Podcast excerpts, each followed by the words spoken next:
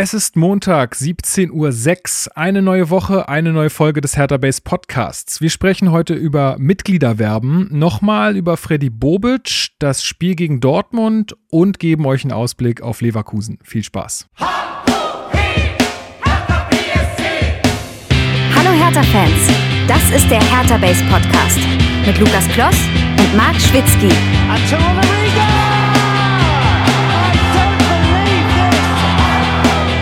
Das habe ich noch nie gesehen. Als ich vor über fünf Jahren nach Berlin gekommen bin, wusste ich nicht wirklich, was Hertha bedeutet. Bei Hertha habe ich gelernt, wie wichtig es ist, gemeinsam gegen Herausforderungen anzukämpfen. Auf dem Platz und natürlich auch neben dem Platz. Werde du jetzt auch Mitglied und tritt der Hertha bei und zeige, dass du zur alten Dame gehörst. Gemeinsam Hertha. Einmal Hertana, immer Hertana. Schon als kleiner Junge habe ich davon geträumt, im Olympiastadion für meinen Lieblingsverein aufzulaufen. Ich bin stolz, zur Hertha-Familie zu gehören. Und du kannst das auch. Bekenne dich zu Blau-Weiß und werde Mitglied. Gemeinsam Hertha. Berlin jest wielkim miastem. Też wielkim klubem. Czuję się tu świetnie. Dziękuję wszystkim kibicom, że są razem z nami w tych trudnych chwilach. Musimy być wszyscy razem zjednoczeni. Herta wychodzi z nową inicjatywą. Każdy kibic może być członkiem Herty BSC. Wszyscy razem Herta. Berlin est une superbe ville où j'ai été très bien accueilli. Le club est très familial et les supporters sont très présents. Maintenant, au niveau sportif, nous vivons une saison compliquée. Nous allons tous remonter la pente ensemble et atteindre nos objectifs. Tous ensemble avec Hertha. Gemeinsam Hertha.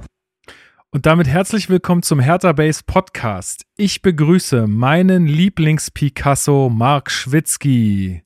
Hallo. Na, wie ja, geht's den Insider dir? Muss, den Insider musst du gleich vielleicht erklären, aber äh, ja, Grüße. Ich, ich finde, ich, ich hab, du hast mir gutes Gefühl gegeben, dadurch, dass du noch schlechter zeichnen kannst als ich, habe ich das Gefühl. Zumindest digital. Zumindest digital. Äh, werden wir gleich mal kurz aufklären. Ähm, ja, Grüße, hi. Hi. Und der Mann, der uns sicherlich sagen kann, was uns gerade Lucas Toussaint, äh, so. Äh, Toussaint sammelt Dann gelbe was Karten. Was macht Toussaint? Was macht Toussaint? Toussaint sammelt gelbe Karten. Was er uns gerade gesagt hat, kann uns sicherlich äh, unser Chris, Chris de France auf Twitter sagen. Ich grüße dich. Hallo zusammen, hi. Was hat er uns du, gesagt? Also übrigens, ja, du hast, erstens, du hast das mit, äh, mit Toussaint sammelt gelbe Karten offensichtlich nicht, nicht oft genug geübt. doch, doch, doch, ich habe das total verinnerlicht. Es war nur, es ist für mich auch schon ein langer Tag mhm. gewesen. Das, das ist auch richtig übrigens. Ihr habt das in den letzten Folgen auch äh, viel, viel besser hingekriegt. Also äh, alles gut. Cool. Und was er, was er gesagt hat, äh, haben wir ja, äh, wurde glaube ich auch von Hertha dann mit Untertiteln übersetzt. Also der sagt, ja, Berlin, äh, in Berlin wurde ich super gut aufgenommen und äh, jetzt erleben wir aber sportlich eine große Herausforderung. Wir werden alle gemeinsam da wieder rauskommen. Äh, die äh, ja, und dann sagt er dieses wunderschöne äh, gemeinsam Echter. Ja, ich, das, äh, das finde ich auch sehr, sehr schön, finde. wie er das gesagt hat. Total gut. Aber wenn, wenn ich schon an der Stelle sagen kann, Dardai hat ja äh, in der PK gesagt, dass er auch fleißig Deutsch versucht, in der Kabine zu sprechen. Das stelle ich mir großartig vor. Äh, finde ich aber auch richtig, finde ich gut, dass er das äh, versucht. Und ich hoffe mal, die Leute in der Kabine sind freundlicher zu ihm als meine Mitschüler damals. oh Gott. Ja, ja das war schwer, okay. Ja, glaube ich. ich ey, glaube ich, glaube ich tatsächlich, ja. Gut, ach so, um, um den Insider noch äh, aufzuklären, ähm, Marc und äh, ich haben an diesem Wochenende an einem digitalen Brettspiel-Event teilgenommen. äh, man, man weiß, wenn man aufmerksamer Hörer oder Hörerin unseres Podcasts ist, dann weiß man vielleicht, dass wir die Leidenschaft des Brettspielens teilen. Und in Zeiten einer Pandemie konnten wir uns natürlich nicht treffen, um das zu tun. Insofern haben wir uns mit einigen Leuten zusammengefunden und haben ganz viel Gartic, Gartic Phone gespielt. Ähm, kann ich euch mal verlinken in der Beschreibung. Ist ein sehr, sehr lustiges stille Postprinzip, äh, wo man immer schreibt, dann malt, dann wieder die Szene beschreibt, die jemand gemalt hat und so weiter. Und naja, und ihr wisst alle, wie das so gut geht, wenn man mit der Maus etwas malt. und da kommen sehr lustige Sachen bei rum. Und mhm. ähm, ja, und Marc hat einfach bewiesen, dass er, also wie, wie, wie ähm, Torunariga mein Beethoven ist, ist Marc mein Picasso. Das ist jetzt so. Sehr schön. Gut, dann kommen wir doch erstmal zum Feedback und Hausmitteilung, so wie immer. Ähm, wir haben nämlich, äh, es sind ein paar Leute unserem Aufruf der iTunes-Rezension gefolgt, leider ohne Text, aber das ist auch äh, nicht so schlimm. Ähm, drei Stück bekommen und dar darüber freuen wir uns sehr. Vielen Dank. Ähm, dann haben wir bei Twitter Nachrichten bekommen und zwar von DJ, der unser Intro total liebt. Der sagt, er freut sich immer, wenn er das hört und äh, würde sich eine extra lange ähm, Version davon wünschen. Und tatsächlich habe ich das dann einfach unserem, unserem Komponisten, der das äh, arrangiert hat, äh, geschickt, auch dieses Feedback und habe gesagt, ey, Jojo, schau mal hier, die, die Leute, die mögen dein Intro. Äh, und er hat dann so eine Sprachnachricht zurückgeschickt, ja, Lukas, dann weißt du, was das heißt, ne? Ab ins Studio, Rap-Parts ein, ein äh, reinprügeln und los geht's, ne? Das ist übrigens, ey, das muss ich erzählen. Und zwar, das ist richtig krass. Der, der Johannes Aue, der das ja arrangiert hat, der ist ja Mitglied der Band äh, Milliarden. Und die waren letztens in den krassesten Late-Night-Shows äh, ähm, in Amerika zu sehen. Und zwar hier Jimmy Fallon und wie heißt der andere? Corden. Himmel. James Corden oder so. Achso, James Corden. Ja, ja. ja, da waren die äh, zu sehen und zwar haben die nämlich jetzt in, in den letzten Wochen immer so, also die haben sich so einen Bus genommen, so einen riesen, keine Ahnung, was für eine Marke, irgendwie so einen großen also Autobus, Omnibus, weiß ich nicht. Auf jeden Fall haben die den so umgebaut, dass sie da eine Plexiglasscheibe reingebaut haben und haben dann quasi für ihre Fans immer einzeln Konzerte gespielt, kleine.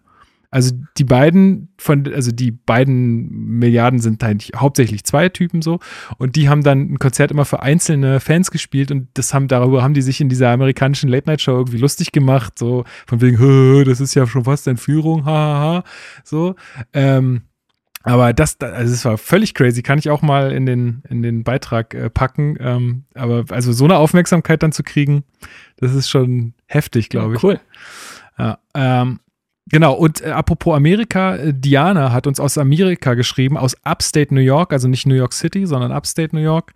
Äh, und ja, die ist da ähm, sozusagen im Exil und fühlt sich äh, durch unseren Podcast ähm, immer noch mit, ähm, mit Hertha verbunden. Und äh, großes Sorry, weil ich habe sie letzte Sendung schon erwähnen wollen, habe ich dann aber irgendwie vergessen. Habe ich mir nicht aufgeschrieben und wenn ich mir was nicht Schande. aufschreibe, dann geht es meistens schief. Ähm, ja, also da äh, auch vielen Dank für das Feedback und das ist echt schön, dass wir, dass wir das da so herstellen können, die Connection. Und mhm. wir haben auch noch auf Instagram Nachrichten bekommen, und zwar von Kai. Der hat gesagt, das gehört für ihn wie zum Amen in, äh, wie das Amen in der Kirche gehört der Podcast zu jedem Spieltag so äh, und hat sich bei uns noch ein bisschen über Dodi ausgekotzt. Vielleicht hat er seine, äh, das war noch, noch vor dem Augsburg-Spiel, vielleicht hat Aha. er seine Meinung ja mittlerweile geändert nach dem eiskalten Elfmeter. Aber ja, also das äh, von eurer Seite, das Feedback echt wunderschön. Vielen Dank dafür. Freut uns immer sehr.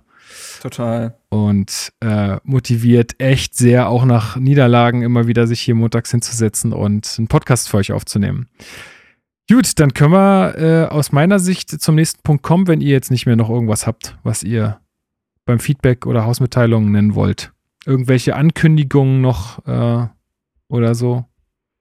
Bisschen Werbung für andere Projekte. Von meinem, von meinem OnlyFans-Account sollten die Leute wissen, ansonsten ja, stimmt eigentlich weiter. Genau. Na gut, also, dann machen wir mal weiter.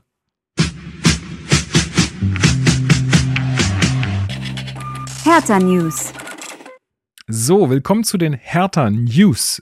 Was haben wir da auf dem Zettel? Und zwar, wir haben natürlich, ihr habt es im Intro gehört, Mitglieder werben Mitglieder, äh, eine neue Aktion von Hertha, die jetzt groß an den Start gegangen ist, auch in diesem im Zuge von gemeinsam Hertha. Ähm, äh, ja, ruft ähm, Hertha nochmal dazu auf, Mitglied zu werden in unserem Verein. Ihr seid beide Mitglied. Gehe ich recht in der Annahme. Na klar, vollkommen korrekt. Sehr gut. Das ist, äh, siehst du, das ist schon mal sehr gut. Aber, ähm, ja. Aber diese, diese Annahme ist, äh, ist nicht unbedingt selbstverständlich. Also der, der Kumpel, mit dem ich äh, schon seit fast zehn Jahren Hertha gucke, der ist immer noch nicht Mitglied. Und das ist kein Geldproblem bei dem. Und ich verstehe das immer noch nicht. Ich sag ihm immer, Junge, warum bist du nicht Mitglied? Aber der macht's nicht. Und äh, hm, es ist, ist jetzt deine äh, ganz eigene Mission, Chris. Ist, ja, ich ich habe das tatsächlich. Es ist so eine Stolzsache bei mir. Irgendwann kriege ich den. Irgendwann. Dein Lebensinhalt sollte jetzt sein, ihn zum Hertha-Fan, äh, zum gemeinsam Hertha, äh, auch mal was investieren. Ja, also tatsächlich ist es ja gar nicht so viel, ne? Ich glaube, das sind irgendwie äh, Zehner im Monat oder so, oder? Ja, nicht mal. Ich glaube, das sind ja, ja. Sieben Euro im Monat oder so. Ich weiß jetzt nicht genau, aber es ist auf jeden Fall nicht so viel. Ähm, also klar, ich meine, es gibt auch Leute, für die ist das viel Geld, aber ich glaube jetzt so, ähm, ist das, also da gibt man für größeren Quatsch mehr Geld aus. Ähm, und man, also ich lese jetzt mal vor, nochmal, da, falls jetzt jemand gerade nur wieder mit dem Gedanken spielt, ähm, welche Vorteile man hat. Also man hat exklusives Vorverkaufrecht auf Auswärtstickets und auf ähm, Pokalspiele oder solche Sachen. Äh, man hat, äh, man kriegt 10% Rabatt. Auch, also hier steht tatsächlich, und das war mir neu, dass man äh, 10% Rabatt auch auf Tickets für unsere Top, äh, Top Auswärts- und Pokalspiele bekommt. Also du kriegst als okay. Mitglied mittlerweile jetzt anscheinend oder dann neu, also weil das war mir so noch nicht bewusst, äh, Rabatt auch auf die Tickets, was ziemlich geil ist. Ähm, und genau, ähm, dann kannst du natürlich an Mit Mitgliederversammlungen teilnehmen und kannst da auch deine Stimme abgeben und kannst da auch Sachen vortragen. Also ähm, kannst auch deine Meinung dann sagen. Also man ist dann ja, also man ist ja nicht einfach nur zum Spaß Mitglied, sondern man kann dann auch wirklich mitwirken im Verein. Ähm, man hat einen extra Mitgliedereingang, wenn man zum Spiel geht. Da muss man nicht an den langen Schlangen anstehen, sondern kann einfach durch den Mitgliedereingang gehen. Äh, man kriegt jeden, jedes Jahr zum, zum Geburtstag Post. Ja, mit, äh, mit einer schönen, schönen digitalen Unterschrift von Werner Gegenbauer.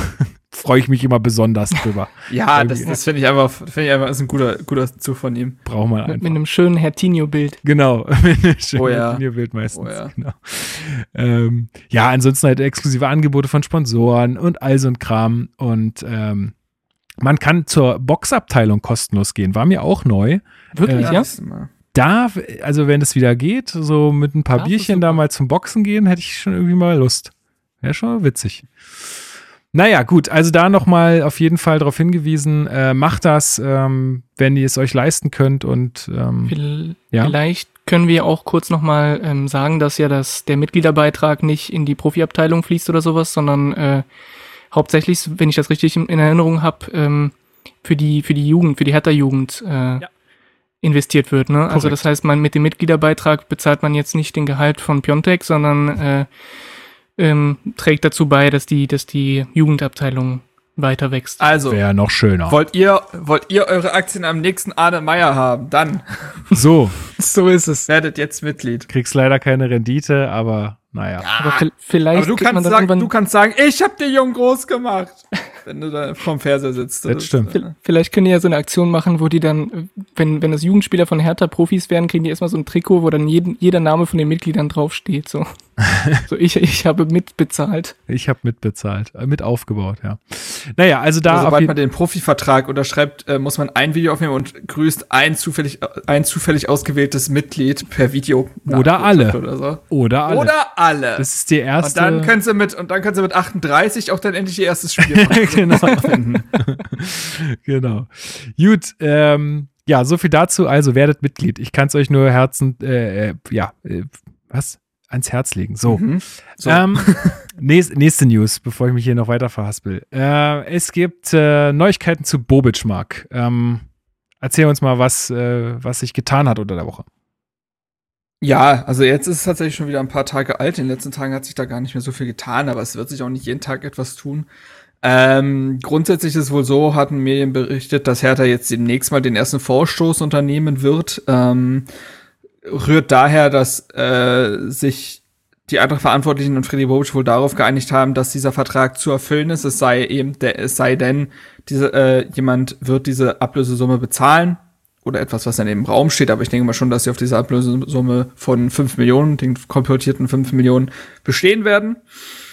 Und es ist ja auch aufgrund dessen, wie sich Bobic jetzt geäußert hatte, öffentlich und so weiter, auch gar nicht daran zu denken, dass der eigentlich jetzt noch über den Sommer hinaus da weiterarbeitet. Ähm, dementsprechend, ja, wird man jetzt einfach auf ein Angebot warten. Es ist ja auch wohl schon so, dass ähm, die sportliche Verantwortlich Verantwortlichkeit da jetzt gar nicht mehr groß bei Bobic liegt. Also Hütter und äh, Ben Manga, der, der neue Sportdirektor, also ich glaube, das ist der Nachfolger von Hübner, ich glaube, es ist dieselbe sportliche Funktion, der ja auch im Sommer aufhören wird. Ähm, die kümmern sich jetzt schon um, um, potenzielle Neuverpflichtungen und Bobic hat da gar nicht mehr so viel in der Hand, was dann auch eben dafür spricht, dass im Sommer dann Schluss ist. Und Hertha wird sich da demnächst dann mal, glaube ich, mal, ähm, mal vorfühlen und gucken, was da so geht. Und äh, ich genau, dachte, der Vertrag ist schon unterschrieben, Marc. Ich fall jetzt hier aus allen Wolken. Wolken. Ich, was soll ja, das jetzt? Ja, verdammt. Äh, es, es tut mir wahnsinnig leid, dich da enttäuschen zu müssen. Ich hatte aber Basti Red schon einen richtig krassen Rant geschrieben auf Twitter. Verdammt. ist ja Alarmstufe, Alarmstufe Kloss hier. Peinlich. Sehr schön. Ja, ist schon Hm, weiß ich jetzt auch nicht. Aber äh, du wirst dich nur noch ein bisschen gedulden müssen. Ich denke mal, das wird dann irgendwann passieren. Ähm, und so naja, ist jetzt der Stand. Wobei, wobei Axel Kruse hat ja in dem, äh, in dem Podcast, wie heißt der nochmal vom RBB? Hauptstadtderby. Hauptstadtderby, genau. Da hat er einen irgendwie angedeutet und meinte so, ähm, ich, er wüsste gar nicht, ob, äh, ob das überhaupt in der Lebensplanung vom, vom Bobic ist, jetzt irgendwie nach Berlin zurückzukehren. Ach, wo, wo, ich mir, wo ich mir gedacht habe, ja, es ist der Kumpel von dem und wahrscheinlich will er da erstmal ne, so ein bisschen Ruhe schaffen. Ja. Ähm, ja, das kann ja. ich mir gut vorstellen. Aber ich meine, solange nichts unterschrieben ist, äh, werde ich äh, einen Teufel tun und jetzt davon ausgehen, dass der unser, unser nächster Manager wird. Ne? Also ich gehe fest davon aus. Und ich bin sehr enttäuscht, wenn es nicht passiert. So. so. Das ist immer Oder gut. So. so sollte man immer mit Gerüchten im Fußball umgehen. Genau. es sind ja alle wahr, grundsätzlich. Ja. Aber ähm, mag ich was ist mit Trainer Delaid? Spielt der noch bei uns? Ja. ja, da, da das war eigentlich äh, Balas Und Jujak? Der, hat, der hat schon siebenmal hier unterschrieben. Wo ist der Mann? ja, und Rashica, äh, Rashica, ne? Der oh, ja, ja, also der macht sich auch gerade nur noch fit. Das geht bald los, du sag ich dir. Ja, Hannes hat schon, ähm, hat schon Tränen geheult und dann war alles doch nicht. Ah, ja. Grüße, ja, Grüße. Grüße Aber an Hannes, ja. Genau. Gut, nächster, nächster Punkt auf der Tagesordnung ist die U21 EM. Ähm, was bedeutet denn das für Hertha? Beziehungsweise wann sind die Spiele, ähm, Chris? Du hattest das rausgesucht, ne? Genau, also das ist denkbar unnötig eigentlich jetzt, äh, dass diese, diese EM kommt. Das ist zwar immer so eine nette Sache für die jungen Spieler, aber für, für die Profivereine ist das natürlich die Hölle. Diese Gruppenphase, ähm, die geht vom 24. bis zum 31. März, also quasi jetzt, jetzt in der Länderspielpause. Die K.O.-Runde, die ist dann im Sommer. Warum man diese Gruppenphase jetzt vorgezogen hat, wahrscheinlich haben die da 1000 Milliarden Termine im Sommer und deswegen wollten die das erstmal vorziehen, finde ich aber komplett idiotisch weil erstens kommst du ja nicht in den Rhythmus, in dem du normalerweise bei so einem Turnier kommst, ne, wo du erstmal in der Gruppenphase bist und dann, dann kommst du in die K.O.-Phase, wenn es gut läuft und ähm, bist du quasi in einem, ja, in so einem, in so einem Run drin. Das ist jetzt hier nicht möglich und für Hertha ist das ganz blöd, weil zwei, unsere zwei Niederländer sind ja nominiert worden, also Dejo und ähm, Deroschun.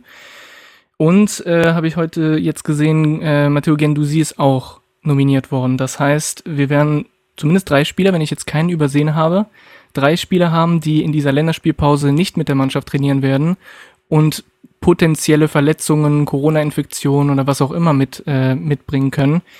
Äh, und die, das letzte Spiel, was ähm, beispielsweise, ich glaube, das ist, äh, ja, genau, das ist Gendusi, der am 31. März, also am Mittwoch, vor dem Unionsspiel am Sonntag, spielt er noch gegen Island um 18 Uhr.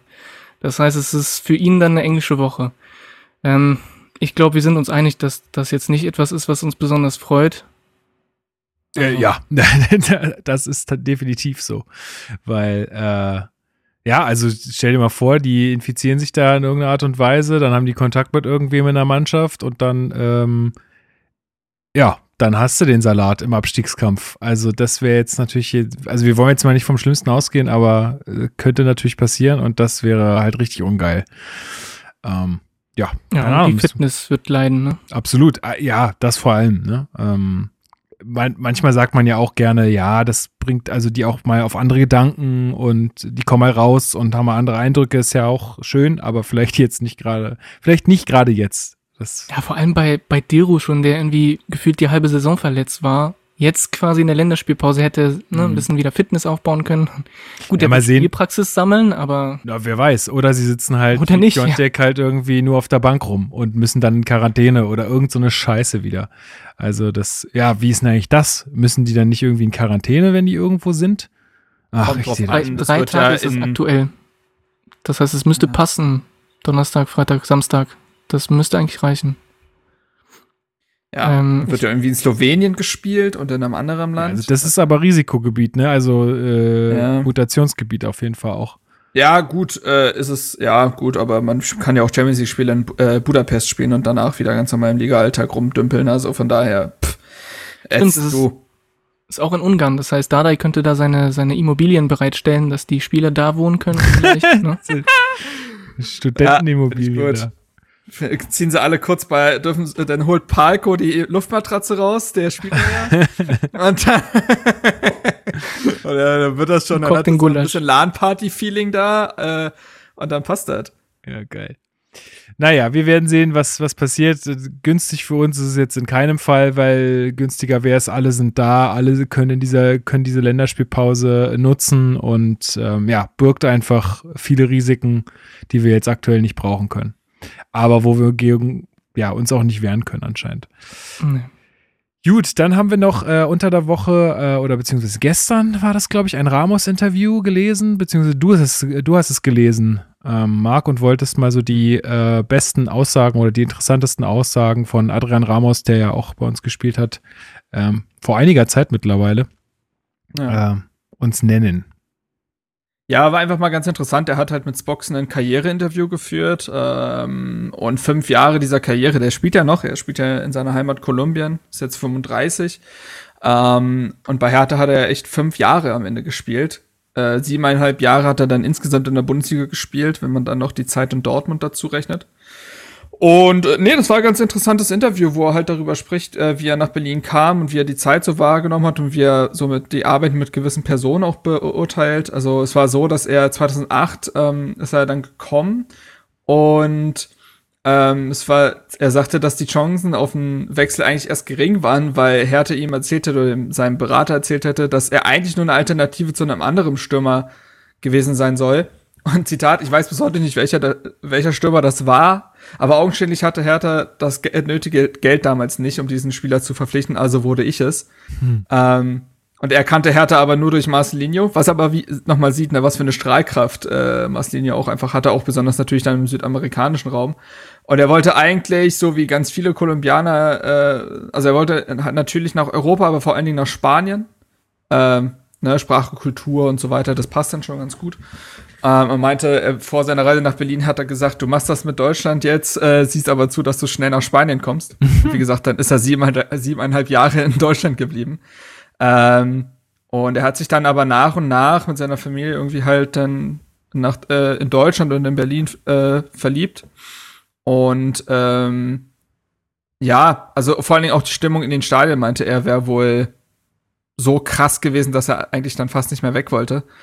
Ähm, und er hat zu seiner Zeit äh, äh, in Berlin gesagt, meine Zeit bei Hertha war wie eine Achterbahnfahrt, zu, so viele Höhen, so viele Tiefen, keine Stabilität, dafür ständig Unruhe. Im Nachhinein bin ich dankbar, das alles erlebt zu haben, denn dadurch habe ich gelernt, mit Rückschlägen umzugehen, auch wenn ich sowohl nach dem ersten als auch nach dem zweiten Abstieg weg wollte. Äh, wo dann die Anschlussfrage kam, wora, warum daraus nichts geworden ist. Und Ramos sagte, die Hertha wollte mich nicht gehen lassen. Ich war natürlich sauer, weil ich einige Angebote aus der Bundesliga hatte, aber ich hatte den Standpunkt des Vereins respektiert und mich abgesehen davon auch in der Mannschaft wohlgefühlt. Wir waren eine tolle Truppe mit coolen Typen. Die Brasilianer Cicero und Raphael zum Beispiel, die mir sehr bei meiner Eingewöhnung geholfen haben. Oder Fabian Lustenberger und Steve von Bergen. Zwei herausragende Persönlichkeiten, die einem im Training gezeigt haben, wie der Hase läuft. Wer da nicht mitzog, hat das zu spüren bekommen, mal verbal, mal mit einer Grätsche. Ja, das, ähm, das fehlt, die fehlen jetzt. Sauber. Ne? Solche ich sehe das total. Ja. Ich sehe das total. Ja. Ähm, und ähm, er sagte dann, äh, die Frage war dann, welcher seiner vielen Hertha-Trainer denn besonders in Erinnerung geblieben sei. Und da sagte er Markus Babbel. Der war äh, nett und doch streng, hat vielen Spielern mental unglaublich weitergeholfen. Rein fußballerisch habe ich unter Jos Lukai, Jos Lukai wohl am meisten gelernt. Und zu der Frage, ähm, mit Lucien und ob er, wo denn Lucien Favre da auftauchen würde, meinte, ach, der Herr Favre, ein fantastischer Trainer und ein fantastischerer Mensch, wirklich. Schade, dass er nur ein paar Wochen, nach ein paar Wochen äh, nach meinem Wechsel zu Hertha gefeuert wurde. Aber ich werde ihm auf ewig dankbar sein, denn ohne ihn wäre ich vermutlich nie in die Bundesliga, in der Bundesliga gelandet. Er hat sich am meisten für meine Verpflichtung eingesetzt und hat an mich geglaubt. Das hat man dann auch später noch einmal, äh, das hat er noch einmal später bestätigt, als er mich unbedingt zu Borussia Mönchengladbach holen wollte. Leider hat die Hertha, äh, hatte die Hertha etwas dagegen. Ich hätte gern länger mit Herrn Favre zusammengearbeitet. Und die, das letzte Zitat ist dann zu Michael Preetz, weil er quasi im Anstoß dazu fragt Spox, klingt an sein Sinn nicht besonders gut auf die damalige sportliche Leitung, um Michael Preetz zu sprechen. Es war schwierig für mich, mit Herrn Preetz warm zu werden, gerade am Anfang, als ich kein Wort Deutsch verstanden habe. Er hat oft sehr nervös gewirkt. Mit der Zeit wurde unser Verhältnis aber besser und wir sind am Ende auch sehr freundschaftlich auseinandergegangen. Trotzdem, die Unruhe der Verantwortlichen hat sich eigentlich in all den Jahren durch den Verein gezogen. Das war schade. Mit einem stabileren Umfeld hätten wir auch sicher erfolgreicher sein können. Ich erkenne ein Parallel, Parallel zu heute. also wir sind, Hertha ist ein echter Traditionsverein. Also es ist. Bleibt naja, ist ja, ist ja wirklich, äh, ist ja wirklich spannend, das mal von jemandem ehemaligen zu hören, der jetzt auch jetzt sich keine Sorgen mehr machen muss, dass er nee. da irgendwie mal auf die Füße tritt oder so. Ähm, Und ist ja, ist ja jetzt auch alles respektvoll gewesen. Ist ja jetzt nicht so, dass er da ja. irgendwie im, weiß nicht, im Boulevard, Boulevardesken äh, irgendwie abgeschwiffen wäre, sondern das ist ja völlig okay, wie er es geäußert hat. Und ähm, ja, aber er wird wahrscheinlich recht haben. Also, was ist da etwas? Wusstet ihr, dass er 2014, da hat er ja noch bei Hertha gespielt? Müsste er? Doch, ja. Ähm, da äh, war es so, dass er einen falschen Adrian Ramos zu seiner theoretischen ja. Führerscheinprüfung in Deutschland geschickt hat. What? Wisst ihr das noch? Nee. Hätte ich nicht mehr auf dem Schirm gehabt. Ja, ja, wird auch in dem Interview erwähnt, dass er, er hatte halt einen kolumbianischen Führerschein aber du musst den ja in Deutschland dann nochmal quasi neu machen, ist ja, ja. Auch, ne, also er meinte auch, ist ja total verständlich, es wird in Kolumbien ganz eindeutig an das Auto gefahren in Deutschland. und äh, aber er hatte wohl irgendwie die ganze Zeit Schiss davor, als er dann die Prüfung Fragen gesehen hat, auch auf Deutsch und äh, und äh, das hat dann irgendwie panisch dazu geführt, da ein paar Dummheiten zu machen. Aber ja, äh, ich will nicht zu viel verraten. Lest dieses Interview sehr gerne. Das ist sehr gut geworden. Das ist von äh, Kerry Howe, den ich sowieso sehr empfehlen kann. Sehr, sehr guter äh, Sportjournalist. Und das, da geht's auch noch um seine Zeit bei Dortmund und diesen komischen China-Wechsel, obwohl er dann doch die ganze Zeit in Spanien dann gekickt hat und so weiter. Äh, sehr interessant. Okay, ja, wird verlinkt. Fand ich, fand ich auch auf jeden Fall, weil es sehr äh, anders ist als, also ich finde Fußballer-Interviews sehr oft super langweilig, weil die nichts sagen und, und äh, nichts sagen dürfen. Und ich fand dieses Interview sehr, sehr angenehm. Es, es war ein bisschen länger, aber es liest sich super leicht und äh, ich habe super viel von, von seiner Karriere also gelernt und er war sehr ehrlich, hat, hat das sehr gut gemacht. Ähm, kann ich wirklich nur empfehlen. Liest sich auch wirklich sehr einfach. Nice. Sehr, sehr cool. Gut, und dann haben wir noch äh, einen letzten Punkt äh, im Segment Hertha News und zwar ähm, Hertha engagiert sich weiter gegen Antisemitismus. Also Hertha steht ja für Weltoffenheit und Toleranz und äh, alles, was ähm, in diese Riege fällt, was auch sehr gut ist, was ich auch als Mitglied dieses Vereins sehr begrüße. Also ich freue mich jedes Mal, wenn da in die Richtung wieder was Neues gemacht wird und auch jetzt äh, ist wieder was Neues passiert. Und zwar übernimmt Hertha die Arbeitsdefinition der International Holocaust Remembrance Alliance. Ähm, ich habe das jetzt so verstanden, weil für mich hat das irgendwie im ersten Moment nicht so viel Sinn ergeben. Also ich habe mich so gefragt, hä, was heißt denn die Arbeitsdefinition übernehmen? Ähm, also ich, ich, möchte es damit jetzt nicht irgendwie klein machen oder sowas, sondern ich, ich sage einfach, dass das ist quasi etwas, was man, glaube ich, einfach offiziell in, in, in Statuten deines Vereins oder nee, das ist auch falsch, glaube ich. Äh, ach ja, ich, ich kann mich, ich, wahrscheinlich werde ich jetzt irgendeinen Fehler machen, aber ist egal. Auf jeden Fall ähm, sage ich, dass äh, Hertha damit klar machen möchte, dass sie sich gegen Antisemitismus einsetzen, dass sie vor allen Dingen Aufmerksamkeit dafür schaffen wollen, dass dieses äh, Problem in unserer Gesellschaft immer noch stark vertreten ist. Also Antisemitismus für vielleicht die Jüngeren auch unter euch äh, ist vor allem der Hass gegen Juden. Ähm, und oder der Hass gegen Juden, nicht vor allem, sondern das geht ganz klar des darum. Äh, und ähm, ja, da damit erkennt man sozusagen an, dass es ein Problem ist und dass man dagegen was tun muss, dass man dafür Aufmerksamkeit ähm, schaffen muss. Und also, ähm, ja. ja. Also ich glaube, um das mal, also Hertha hat das in, in dem Art, ja, quasi äh, Homepage-Artikel selber so geschrieben, da antisemitische Diskriminierung heutzutage auf und neben dem Platz noch immer prävalent ist, sollte die IHRA-Definition zur Einordnung antisemitischer Vorfälle verhelfen und Mannschaft und Fans gleichzeitig dafür sensibilisieren. Also wenn alle quasi ein gleich, gleiches, äh, möglichst korrektes Verständnis davon haben, werden solche Fälle halt deutlich leichter erkannt. Das ist quasi der Punkt. Ja. Und dadurch, dass du das so offen, öffentlichkeitswirksam unterschreibst, ähm, stehst du halt öffentlich dafür ein und machst es klar. Ich würde die mal kurz einfach vorlesen, diese Arbeitsdefinition. Wenn wir schon drüber reden, dann sollten wir die ganz vor, kurz vorgelesen haben. Die ist ja nur drei Sätze lang, glaube ich. Na dann los. Ähm, Antisemitismus ist eine bestimmte Wahrnehmung von Jüdinnen und Juden, die sich als Hass gegenüber Jüdinnen und Juden ausdrücken kann. Der Antisemitismus richtet sich in Wort oder Tat gegen jüdische oder nicht-jüdische Einzelpersonen und oder deren Eigentum sowie gegen jüdische Gemeindeinstitutionen oder religiöse Einrichtungen. Genau. Also ich, äh, ich denke, jeder von uns, der regelmäßiger mal ins Stadion gegangen ist, hat schon mal eine Situation ähm, erlebt. Also ich habe es bei einem Spiel gegen Dortmund tatsächlich, passt ja ganz gut äh, zum heutigen Podcast, äh, erlebt, dass äh, ähm, irgendjemand hinter mir dann schrie sowas wie, ey, die verdammten Juden, was, äh, was machen die da oder so. Äh, wo ich ihm dann aber auch ihn da aber auch zurechtgewiesen habe, so was es denn damit zu tun hätte. Und also viele Leute äh, sehen das noch als etwas Sch Schlechtes oder äh, nehmen es halt irgendwie als, als Beleidigung für irgendwen. Und das ist halt, äh, ja, einfach, das dagegen muss man vorgehen und ähm, Hertha engagiert sich dafür und das finde ich sehr gut. Finde find ich auch sehr gut, vor allem in der heutigen Zeit, weil wenn man das so ein bisschen verfolgt hat, ähm, Antisemitismus hat in den letzten Jahren unglaublich zugenommen und die auch Gewalt gegenüber Jüdinnen und Juden hat zugenommen und das sind echt Sachen, die man in Deutschland vor allem nie wieder sehen möchte. Und deswegen ist es, glaube ich, auch vom Timing her ganz gut, dass, dass der Verein da ein Zeichen setzt. Die Fans, also die Fanszene hat da auch sehr viele Aktionen regelmäßig in der Vergangenheit gemacht. Und ähm, das äh, kann ich wirklich nur begrüßen, weil es ist nicht nur blöde Witze im Stadion, es, es ist tatsächlich auch ein Problem mit Gewalt und ähm, da kann, glaube ich, Hertha als äh, ein Zeichen setzen. Das ist auf jeden Fall sehr positiv. Und wir reden halt auch von einem Berliner Verein, ne? also jüdische Kultur, Eben, jüdisches ja. Leben hat diese Stadt extremst geprägt. Ja. So.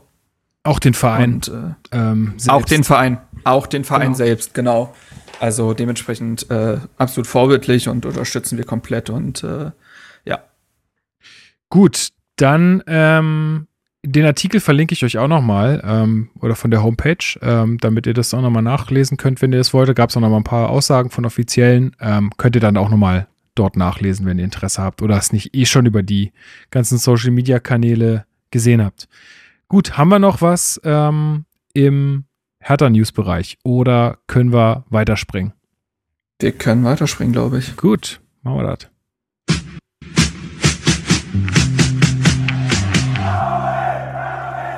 Spielanalyse. So, willkommen zur Spielanalyse. Wir haben gespielt gegen Borussia Dortmund, ähm, die unter der Woche gegen Sevilla ins Viertelfinale der Champions League eingezogen sind. Wo haben die gespielt? In Buxtehude oder äh, Aserbaidschan oder was? Nee, tatsächlich im, äh, im Signal Iduna Park, wenn mich nicht alles täuscht. Ja, genau. Ah ja. Genau. Okay. Gut. Ähm, war nur so eine Frage, weil ja internationale Spiele. Ja, ja. Ne? Ähm, naja, auf jeden Fall äh, war für uns auch ähm, ein bisschen mehr Dampf auf dem Kessel, weil Mainz auch gegen, ähm, schon früher am Tag Mainz gegen Freiburg gewonnen hat. Äh, die jetzt also auch äh, von unten da immer weiter nach oben drängen. Und ähm, ja, also man hatte eigentlich irgendwie Hoffnung, dass Dortmund so ein bisschen federn lässt, äh, vor allen Dingen wegen der Champions League. Ähm, aber wir haben Fehler, Federn gelassen, Chris, denn ein paar Leute waren zusätzlich nicht dabei, wo man eigentlich von ausgegangen wäre, dass sie mit dabei waren. Wer war denn das genau? Genau, wir haben quasi eine Lawine durch unseren zentralen Mittelfeld erlebt. Ähm, da sind drei Spieler kurzfristig ausgefallen, wobei man ja auch nicht unbedingt weiß, ob es rein körperliche Gründe waren oder ob es auch ähm, psychologische Gründe hatte. Also Dade hat da so ein bisschen, ja, so eine, so eine ein bisschen mystische, äh, mystischen Satz da gesagt, von wegen, er würde nur Leute mitnehmen zu den Spielen, die wirklich physisch und psychisch top sind. Ähm, und dann hat er drei Spieler nicht mitgenommen, und zwar Matteo Gendusi, Santiago Ascasiba und Eduard Löwen. Das sind also drei wichtige Optionen fürs zentrale Mittelfeld. Vor allem äh, Gendusi und Ascasiba haben ja in den letzten Wochen immer wieder gespielt. Das war, das kam schon sehr überraschend. Wobei ähm, ich mir das bei Askasiba jetzt nicht unbedingt vorstellen kann, dass der psychisch da nicht äh, auf den Abstiegskampf eingestellt ist. Aber kann. Das muss es ja nicht unbedingt sein. Es ist vielleicht auch, es kann auch irgendwie fehlender Glaube an den Sieg gegen Dortmund oder ich, ich, ich, ich weiß es nicht. Aber wie gesagt, das ist schon sehr, sehr, ähm, ja, überraschend, dass da drei Spieler auf einmal äh, dann doch kurzfristig nicht dabei sind. Vor allem drei Spieler, die im zentralen Mittelfeld spielen. Und ähm, das äh, gab natürlich dann auch äh, die, die, äh, also Herthas Kader dann äh, war dann dementsprechend ein bisschen anders äh, geformt und der junge Michelbrink äh, ist reingerutscht in den Kader. Und vor allem im, in der Startelf ist äh, Maximilian Mittelstädt äh, als zentraler Mittelfeldspieler aufgelaufen. Das war, glaube ich, eine der größeren Änderungen in der Startelf. Genau. Plattenhardt Wobei, ist, Plattenhardt, genau, Plattenhardt kam in die, ja. in die Startelf mit rein. War, fand, fand ich auch relativ überraschend, ehrlich gesagt. Und äh, Marc, also wenn ich mir die Aufstellung so jetzt im Nachhinein nochmal angucke, also mehr als ein, äh, ja, wie nenne ich ihn jetzt? Nenne ich ihn jetzt Sefak oder Sefuk oder Sefalk? Ich habe alles gehört an dem Wochenende. Sefuik.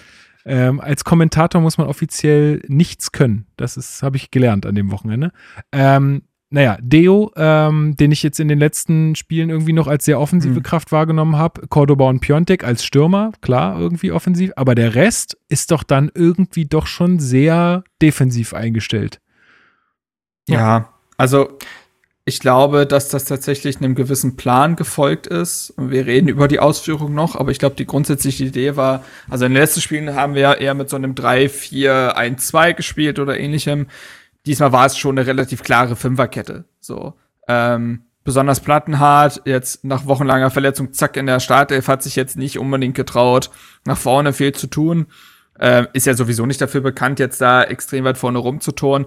Ähm, Sefolk war noch der auffälligste dahingehend, aber war auch schon recht also die meiste Zeit stand er doch recht tief und so war das eher ein 5-3-2. Du hattest die zwei Spitzen vorne mit Cordoba und Piontek. Cordoba, der die Bälle festmachen sollte, Piontek, der sie vielleicht auch ein bisschen tragen sollte. Und ansonsten, ja, Darida ist, ne, ist so eine Mischung aus offensiv und defensiv, ist halt so eine unterstützende Rolle. Und das war es dann eigentlich an Offensivkräften. Man muss natürlich dazu sagen, sehr viel mehr gibt der Kader aktuell auch nicht her. Also du nee, hast richtig. den verletzten Konya, das ist ein großes Problem, der sicherlich auch für diese Zehnerposition, die Darida ausgefüllt hat, der dann wiederum auf die Acht hätte rücken können für Mittelstädt, der fehlt. Ähm, du hast, ich weiß aktuell nicht, was mit Nankam so richtig ist. Der stand ja äh, gar nicht erst im Kader. Ähm, ja, das haben. Da wer ist, ja, das haben äh, mich ja. heute Leute auf der Arbeit auch gefragt. Schöne Grüße an Markus da an der Stelle. Äh, der hat auch gefragt, was ist eigentlich mit Nankam? Der ist völlig untergetaucht. Ja, genau dasselbe. Seit drei Spielen nicht dann. Seit wie viel? Seit drei Spielen. Also letztes Mal war er gegen Red Bull im Kader. Ja, so. Ähm, Redan, der, ja, klar, der ist noch weiter weg von der ersten Elf als Nankam, so grundsätzlich, aber die beiden wären zumindest irgendwie etatmäßig äh, Stürmer. Rufen Wertmüller findet da auch noch nicht rein. Gut, ist jetzt auch erst seit kurzem Profi. Und dann hast du auf der Bank als Offensivkräfte hast du einen Derosun, der jetzt zwar eingewechselt wurde, aber der auch, ne, äh, über Monate gefehlt hat. Mhm. Ähm, du hast Matthew Leckie, der jetzt zuletzt auch eher als so eine Art Flügelverteidiger eingesetzt wurde. Und du hast Dodi Luke Bacchio, der abseits seines Elfmeter-Tores nicht so viel gezeigt hat zuletzt. Und dann fällt es natürlich schwer, da sehr viel offensiver aufzustellen. Ähm, aber die Herangehensweise, glaube ich, war die, dass man sich gesagt hat, das hat man ja auch im Spiel gesehen, wir versuchen erstmal tief zu stehen, ähm, möglichst wenig zuzulassen und dann, wenn Dortmund irgendwann aufgrund dieser Champions League äh, vielleicht auch ein bisschen müde, äh, müder wird, ein bisschen fahriger, dann bringen wir unseren schnell, unsere schnellen Leute aufs Feld, die auch ins Eins gegen Eins gehen können und versuchen dann quasi äh, da nochmal Nadelstiche zu setzen. Ähm, ja, hat so semi geklappt, aber ich glaube, das war erstmal die Idee. Ja, aber bevor wir jetzt da richtig ins Spiel einsteigen, würde ich gerne noch die äh, kurze Analyse von äh, Julius uns anhören. Der hatte uns ja schon einen kleinen Ausblick aufs Spiel in der letzten Folge gegeben. Ähm, Marc, du kennst ihn vielleicht, ja, dein Kollege bei Ballodor. Ähm, ja. Nee, wie, wie war das? Doch, Nee. Doch, Ballon d'Or. Ball also Ballon ohne das D. Ja, ja, sorry. Ich das ist ja der Witz. Ja, ja, ich weiß, sorry. zu hoch für mich, zu hoch für mich. Aber ja. die würde ich gerne äh, im Vorhinein abspielen und ähm, dann sagen wir unsere Sicht der Dinge. Ja, hallo, ich melde mich live aus der Wildnis mit meiner kleinen Einschätzung zum Spiel zwischen Dortmund und der Hertha. Deswegen hoffe ich, dass die Soundqualität trotzdem in Ordnung ist, wenn ich ganz kurz meine ein, zwei Gedanken zu dem Spiel am Wochenende loswerde. Ich glaube, am Ende war es so ein Spiel, wie wir das alle erwartet hatten, zumindest auch wie ich es in meiner Vorbesprechung bei euch ja schon angekündigt habe. Die Hertha wusste ziemlich genau, dass Dortmund Probleme gegen tiefstehende Mannschaften hat und gerade so in den ersten 20 Minuten hat äh, Berlin ja auch wirklich gar nichts anderes versucht, als eben tief zu stehen und den Gegner zu entnerven. War dann auch relativ schnell klar, dass das vielleicht nicht der Weisheit letzter Schluss ist, weil Dortmunds Überlegenheit zu Beginn schon sehr drückend war und man ja auch nicht wirklich zu überhaupt irgendwelchen Entlastungsangriffen kam. Ich finde, im Anschluss hat es die Hertha eigentlich ganz gut gemacht und eben dann einen Weg gefunden, immer mal wieder auch die Offensivaktion, die sie hatten, so auszuspielen, dass man zumindest als Dortmund-Anhänger leicht nervös das Ganze beobachtet hatte. Im Endeffekt denke ich, ist es aber trotzdem fair zu sagen, dass Schwarz-Gelb über weite Strecken der gesamten Partie die Überhand hatte.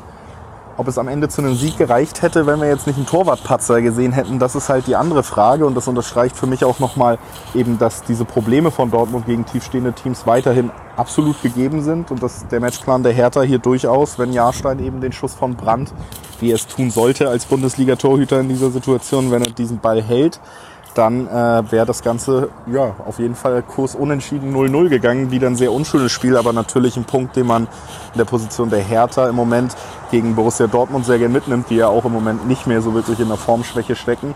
Aber da hat man gesehen, Dortmund hat da weiter Probleme. Der Matchplan der Hertha war klar. Ich finde auch, man hat ihn diszipliniert umgesetzt. Also ich, ich lobe jetzt einfach mal euren Verein, wenn ich bei euch im Podcast zu Gast bin. Das ist natürlich auch äh, sowieso dann, glaube ich, Pflicht. Aber ich finde eigentlich, die Hertha hat es ordentlich gemacht, was sie sich vorgenommen haben. Am Ende gibt es dann aber eben auch immer Unwägbarkeiten beim Fußball. Nicht alles ist kontrollierbar. Torwartfehler gehören dazu. Und äh, ja, im Endeffekt kann man tatsächlich sagen, ein solcher Torwartfehler hat die Partie entschieden. Und äh, damit verabschiede ich mich. Ich hoffe, ihr habt noch viel Spaß bei der Podcastaufnahme. Ciao. Das werden wir sicherlich haben. Vielen Dank ähm, für diese kleine Einschätzung. Kurzer Insight. Äh, Julius hat sich total gefreut, dass du ihn angefragt hast, weil er moderiert ja das Bully Special auf äh, meinsportpodcast.de, ja. äh, wo ich ja auch äh, quasi jede Woche zu hören bin. Und er ist deshalb fast immer Moderator, wenn es um so Bundesliga-Themen geht. Und selten wird er gefragt äh, als quasi BVB-Experte. Irgendwie wird er da gerne mal vergessen. Deswegen hat er sich total gefreut, dass er auch mal aus der Position heraus äh, mal über das Spiel reden kann. Ja, wir hören heute noch einen anderen Moderator der auch äh, vielleicht mal ganz froh ist, äh, nicht, nicht nur Moderator äh, sein zu müssen. Äh, aber dazu später mehr. Ähm, starten wir mal ins Spiel rein. Ähm, also ich habe äh, ein, ein Dortmund gesehen, was äh, ab der ersten Minute eigentlich dominiert hat. Das Spiel, was ja Ballbesitz ohne Ende hatte. Ich glaube, am Ende der ersten Halbzeit waren es über 70 Prozent, ich glaube 73 oder sowas in der, in der Richtung. Ähm, und aber so die ersten 10, 12 Minuten sind wir eigentlich noch ganz gut klargekommen. Also da gab es keine großen, großen Chancen. Wir haben das alles ganz gut wegverteidigt, bis dann in der zwölften Minute mal äh, ein richtig guter Angriff kommt, äh, aber Reus den, den Ball dann so, der, dem rutscht er so über den Schlappen. Ähm, aber wie hast du bis dahin die, die Partie gesehen, Chris? Es war halt eine drückende Überlegenheit von Dortmund, aber eine, eine Überlegenheit, die relativ harmlos blieb im Vergleich zu dem, was man hätte erwarten können von Dortmund. Ne? Also der Kommentator, ich, ich werde nicht zu viel über den Kommentator reden, weil sonst werde ich so einen riesen Rant machen. Aber er hat irgendwie in den ersten 20 Minuten ungefähr 25 Mal Haaland gesagt. Dabei hat Holland wahrscheinlich zwei Bälle äh, berührt. Also Holland war komplett aus dem Spiel. Und äh, das hat man halt auch gespürt, weil die, der, der Ballbesitz von Dortmund relativ harmlos blieb. Also die Chance von Reus hast du angesprochen. Es gab auch noch zwei, drei Situationen, die, äh, wo einer unserer Verteidiger ganz gut geklärt hat. Aber im, im Großen und Ganzen blieb das eigentlich so, wie man sich das erhofft hatte auf Hertha-Seite. Das heißt, ähm, defensiv blieb man schon stabil und ähm, man hat die Räume relativ gut zugemacht, so dass halt Dortmund viel Ball, viel Ball hatte, aber nicht allzu viel damit anfangen konnte. Ähm, das ist auf jeden Fall in der ersten Halbzeit ganz gut gelaufen.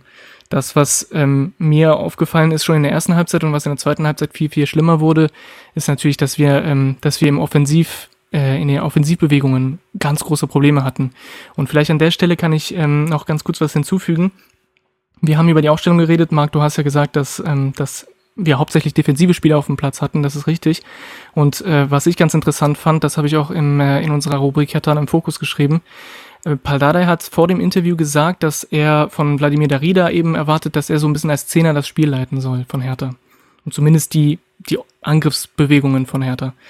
Und das hat mich schon ein bisschen, ja, hat, hat mich schon ein bisschen gewundert vor dem Spiel, weil ich halt Darida überhaupt nicht als Zehner sehe. Und das ist halt auffällig gewesen. Es, es, er hat viel versucht, er wurde viel gesucht, Wladimir Darida, aber er hat kaum, kaum Möglichkeiten gefunden, den Ball nach vorne irgendwie zu bringen.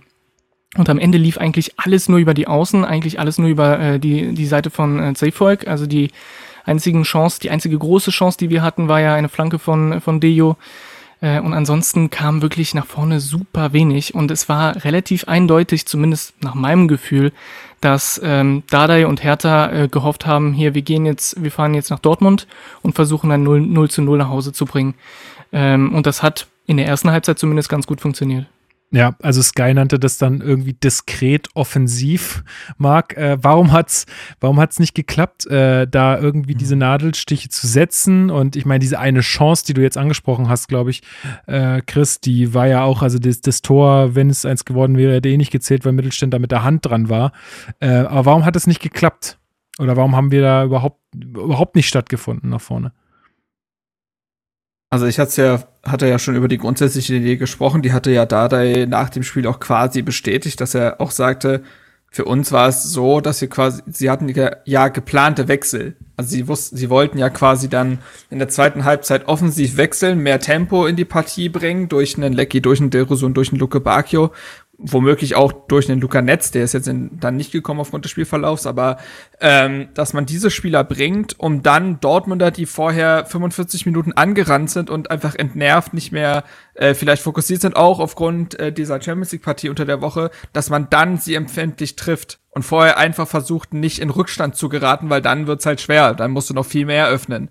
Ähm, und ich glaube, das war tatsächlich der Plan in der ersten Halbzeit zu schauen, erstmal das Ding hinten äh, dicht zu machen. Man stand sehr tief mit der letzten Kette. Die hat das auch sehr gut gemacht. Also ich fand die Endverteidigung mit Stark, Dardai und Klünter, vor allen Dingen Dardai, ähm, richtig gut.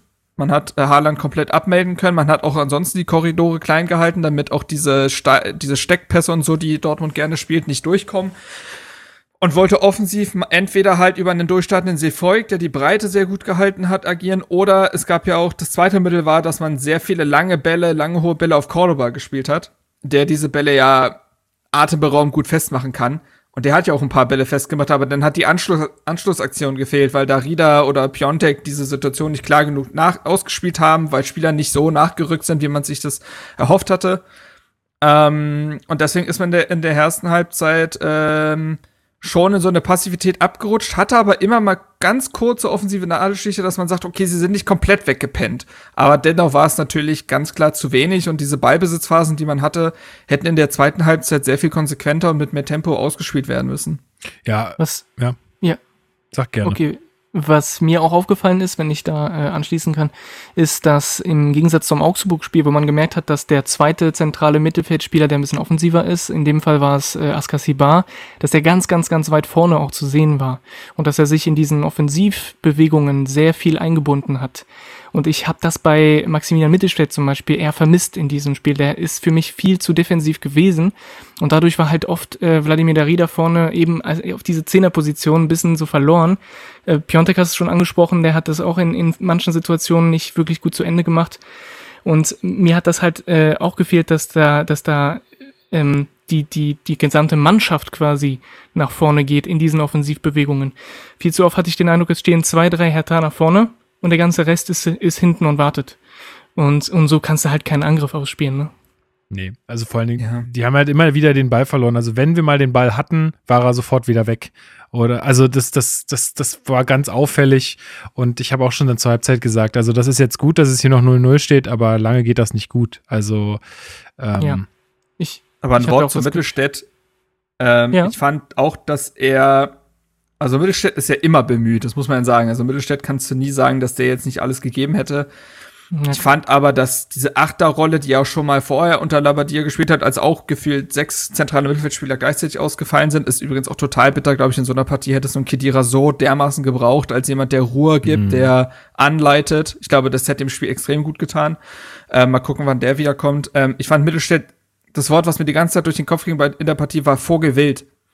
Der wollte viel zu viel. Der war dann irgendwie halber, der war dann plötzlich auch Linksverteidiger und dann war er wieder in der Zentrale, aber äh, dasselbe mit Darida. Ich finde, äh, unser Mittelfeld ist so viel gerannt. Ich würde Toussaint tatsächlich da noch ein bisschen ausklammern. Ich fand, der hat tatsächlich ein ziemlich gutes Spiel gemacht.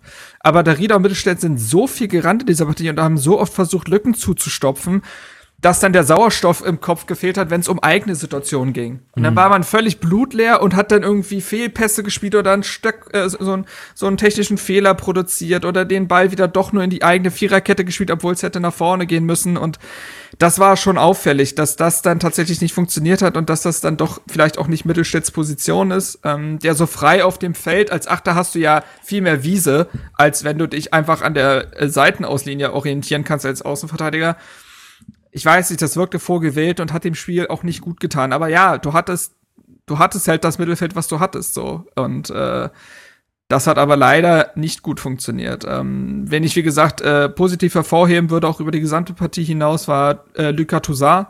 Ich finde, der hat ein ähm, ziemlich gutes Spiel gemacht. Also ich finde auch, der wird immer wichtiger für diese Mannschaft. Das wollte ähm, ich ja auch, sagen, ja. Das ist, finde ich auch. Hat ja auch zuletzt, äh, was äh, Chris schon ganz äh, am Anfang erwähnt hatte, äh, Sonderlob bekommen von Dada, wie er sich auch abseits des Platzes verhält. Ähm, der hat einfach eine richtig gute Partie gemacht. Der ist äh, 13,5 Kilometer gerannt und hat, man hatte wiederum bei ihm nicht das Gefühl, dass er daraufhin äh, nicht das mehr den Kopf dafür hat, dann auch einen sauberen Pass zu spielen. Der hatte eine 86-prozentige Passquote. Der hat auch immer wieder Pässe ins letzte Drittel bekommen. Ähm, der hatte fünf Tacklings, fünf Klärungen, fünf Ballsicherungen, ein Ball abgefangen, eine 89-prozentige Zweikampfquote. Also, das war richtig gut. Ähm, es haben dann aber die Leute im Mittelfeld gefehlt, die ihm dann vielleicht noch das Gestalterische so ein Stück weit abnehmen. Ja, ja, das ist ja auch das Ding, ne? Ich meine, du kannst, du kannst ja von einem Spieler wie Toussaint nicht erwarten, dass er dein Spiel macht. Das ist ja nicht der Typ dafür. Du hast ja schon gut beschrieben, dass er ein gutes Spiel gemacht hat. Er hatte die klar defensivere Rolle. Aber was uns halt gefehlt hat, ist, ist eine Alternative, die, äh, die kreativer ist, die, die offensiv was gestalten kann. Und das haben halt Mittelstädte und Darida nicht hinbekommen.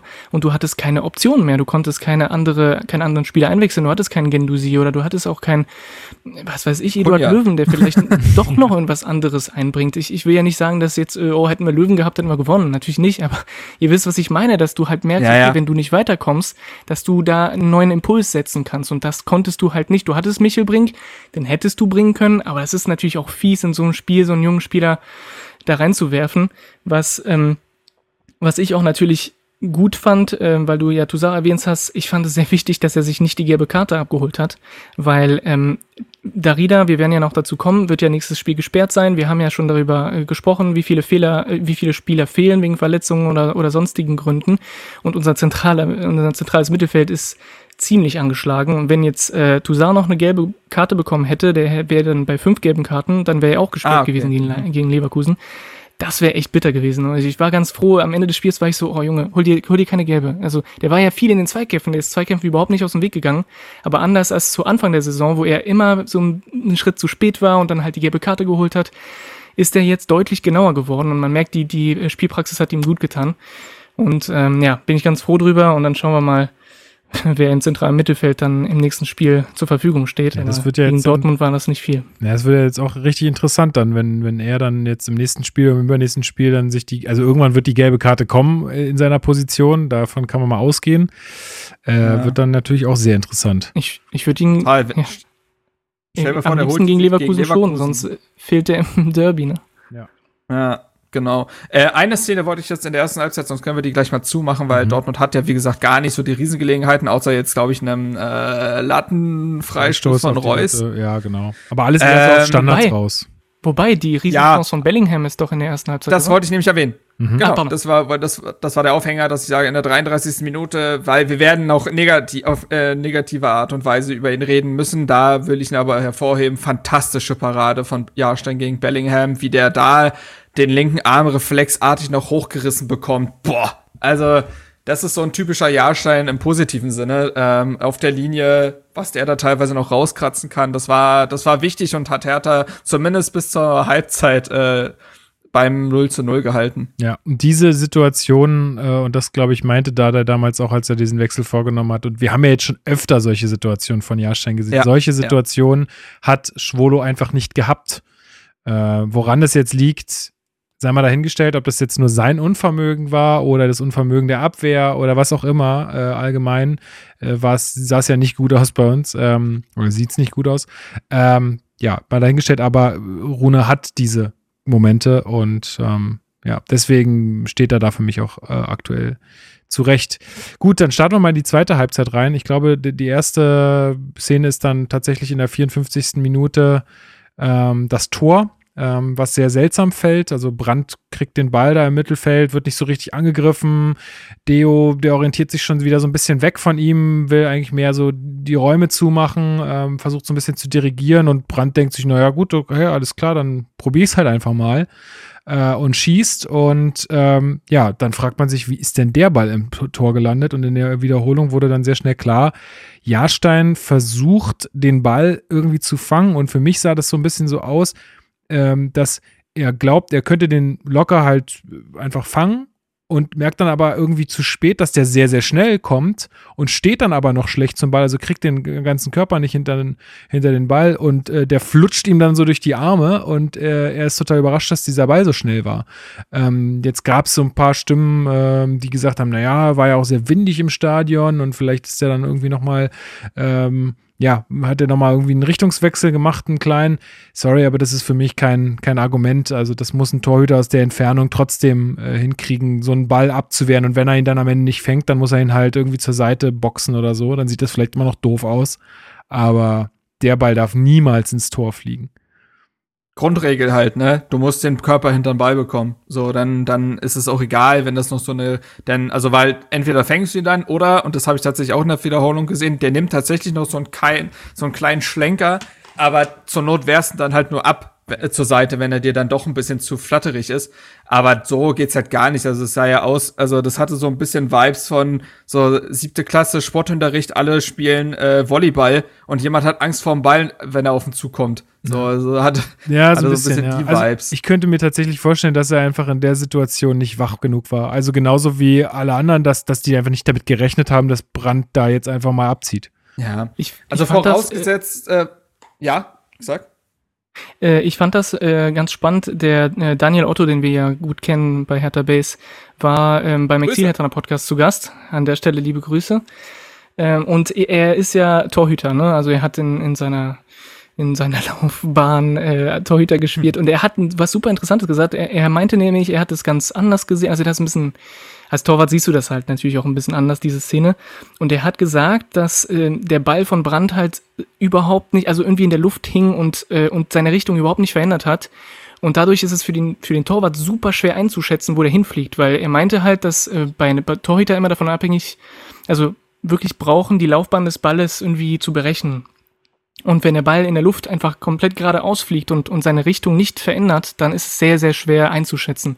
Und ich, ich sage jetzt nicht, dass, äh, dass es kein Torwartfehler ist oder so, aber ich fand es interessant, auch diese, diese Meinung zu hören, weil, ähm, weil ich mir das natürlich niemals vorstellen kann, wie mhm. es so ist, im Tor zu stehen. Ich habe nie im Tor gestanden, außer so wie mit Freunden am äh, Kicken und dann kommen halt nicht solche Brandschüsse drauf. Ähm, aber ich finde es halt auch interessant, ähm, zu ein bisschen besser zu verstehen, warum der halt so reagiert, der Jahrstein, weil ich habe mir auch erstmal gedacht, hey, wie, was machst du denn da? Ja. Und ja. so so verstehe ich das ein bisschen besser, also dass er quasi gar nicht wusste, wo fliegt der Ball jetzt hin, was soll ich jetzt machen, ne? Ja, ähm, das war schon ein bisschen undankbar. Ja, trotzdem, also mag sein, dass das äh, dadurch erschwert wurde, äh, bleibt für mich trotzdem ein Torwartfehler. Also, ja, ja sehe ich auch so, ne? Muss aber er, muss er vorausgegangen muss man aber auch sagen, vorausgegangen war, dass sowohl Sefoik als auch, Entschuldigung, Zefak ähm, als auch äh, Toussaint, also keine Ahnung, was die da gemacht haben. Die haben Brandt halt einfach machen lassen. Ja. Und ich glaube, spätestens seit dem Sabitzer Gegentor aus dem Leipzig-Spiel sollte man langsam wissen, technisch feine Fußballer sollte man vielleicht auch nicht aus 25 Metern schießen lassen. Ähm, und äh, das war besserer Geleitschutz. Es geht gar nicht. Ja. Also andererseits, ähm, das, ja. ja. Ja, nee, andererseits, ich meine, mit unserem Glück äh, aktuell könnte es auch sein, dass der irgendwie den Bein dazwischen kriegt, abgefälscht in den Winkel, ne? Kann auch sein. Ne? Also, ja, ich gut. weiß, was du ja, meinst und ich, ich, bin bei dir. Das, das kann man und sollte man besser verteidigen, auf jeden Fall. So. Ist halt dann bitter, dass du halt, also, ne, du, du hast das ja, wie gesagt, wir haben ja eigentlich gesagt, also jetzt mal so, bis auf die, die klaren Chancen, bis auf die Bellingham-Chance aus dem Spiel heraus gab es sonst vorher nicht. Haaland hatte so viele Ballkontakte wie ich. Ähm, und die haben das schon insgesamt defensiv gut gemacht, auch wenn es sehr verbunden war mit einer nicht zufriedenstellenden Passivität. So, und dann kriegst du aber so ein Gegentor. Das ist natürlich auch genial. Ähm, und dann äh, wechselt Hertha ja offensiv daraufhin. In der 59. Minute kommt Lecky für Sefolk, der ja angeschlagen war. Da hofft man, hoffen wir jetzt mal auch, das sah nach einer Muskelgeschichte aus. Hoffen wir jetzt einfach mal, dass da jetzt nichts äh, Schlimmeres passiert ist. Ähm, der hat ja äh, noch, den, den hätte man ja fast zur Halbzeit ausgewechselt. Der hat sich dann ja in der Halbzeitpause quasi nochmal draußen einfach Bewegung und hat nochmal versucht weiterzumachen. Nach 15 Minuten war dann Schluss. Ähm, was bitter war, weil er der ähm, aktivste war offensiv. Für ihn kam Lecky in die Partie und äh, Luke Bacchio kam für Plattenhardt. So. Also das war, glaube ich, auch tatsächlich dieser Luke Bakio Plattenhardwechsel, kann ich mir sehr gut vorstellen. Auch so, so 59., 60. Minute, das ist auch so ein Korridor, in dem gerne äh, da der wechselt. Das war, glaube ich, das wäre so oder so passiert. Weil dann wären nämlich diese schnellen Spieler aufs Feld gekommen, die sich da versprochen hat beim Stand von 0 zu 0. So musst du die halt beim Stand von 0 zu 1 bringen. Und im Anschluss hat Hertha dann eben auch versucht, offensiver zu werden und mehr zu riskieren. Äh, man wechselt in der, 6, äh, in der 68. dann ja auch Derosum für Cordoba ein, da auch äh, die positive Nachricht, Derosun ist zurück. Ähm, auch wenn er jetzt nicht allzu viel zeigen konnte, ist das trotzdem eine positive Nachricht für die nächsten Wochen.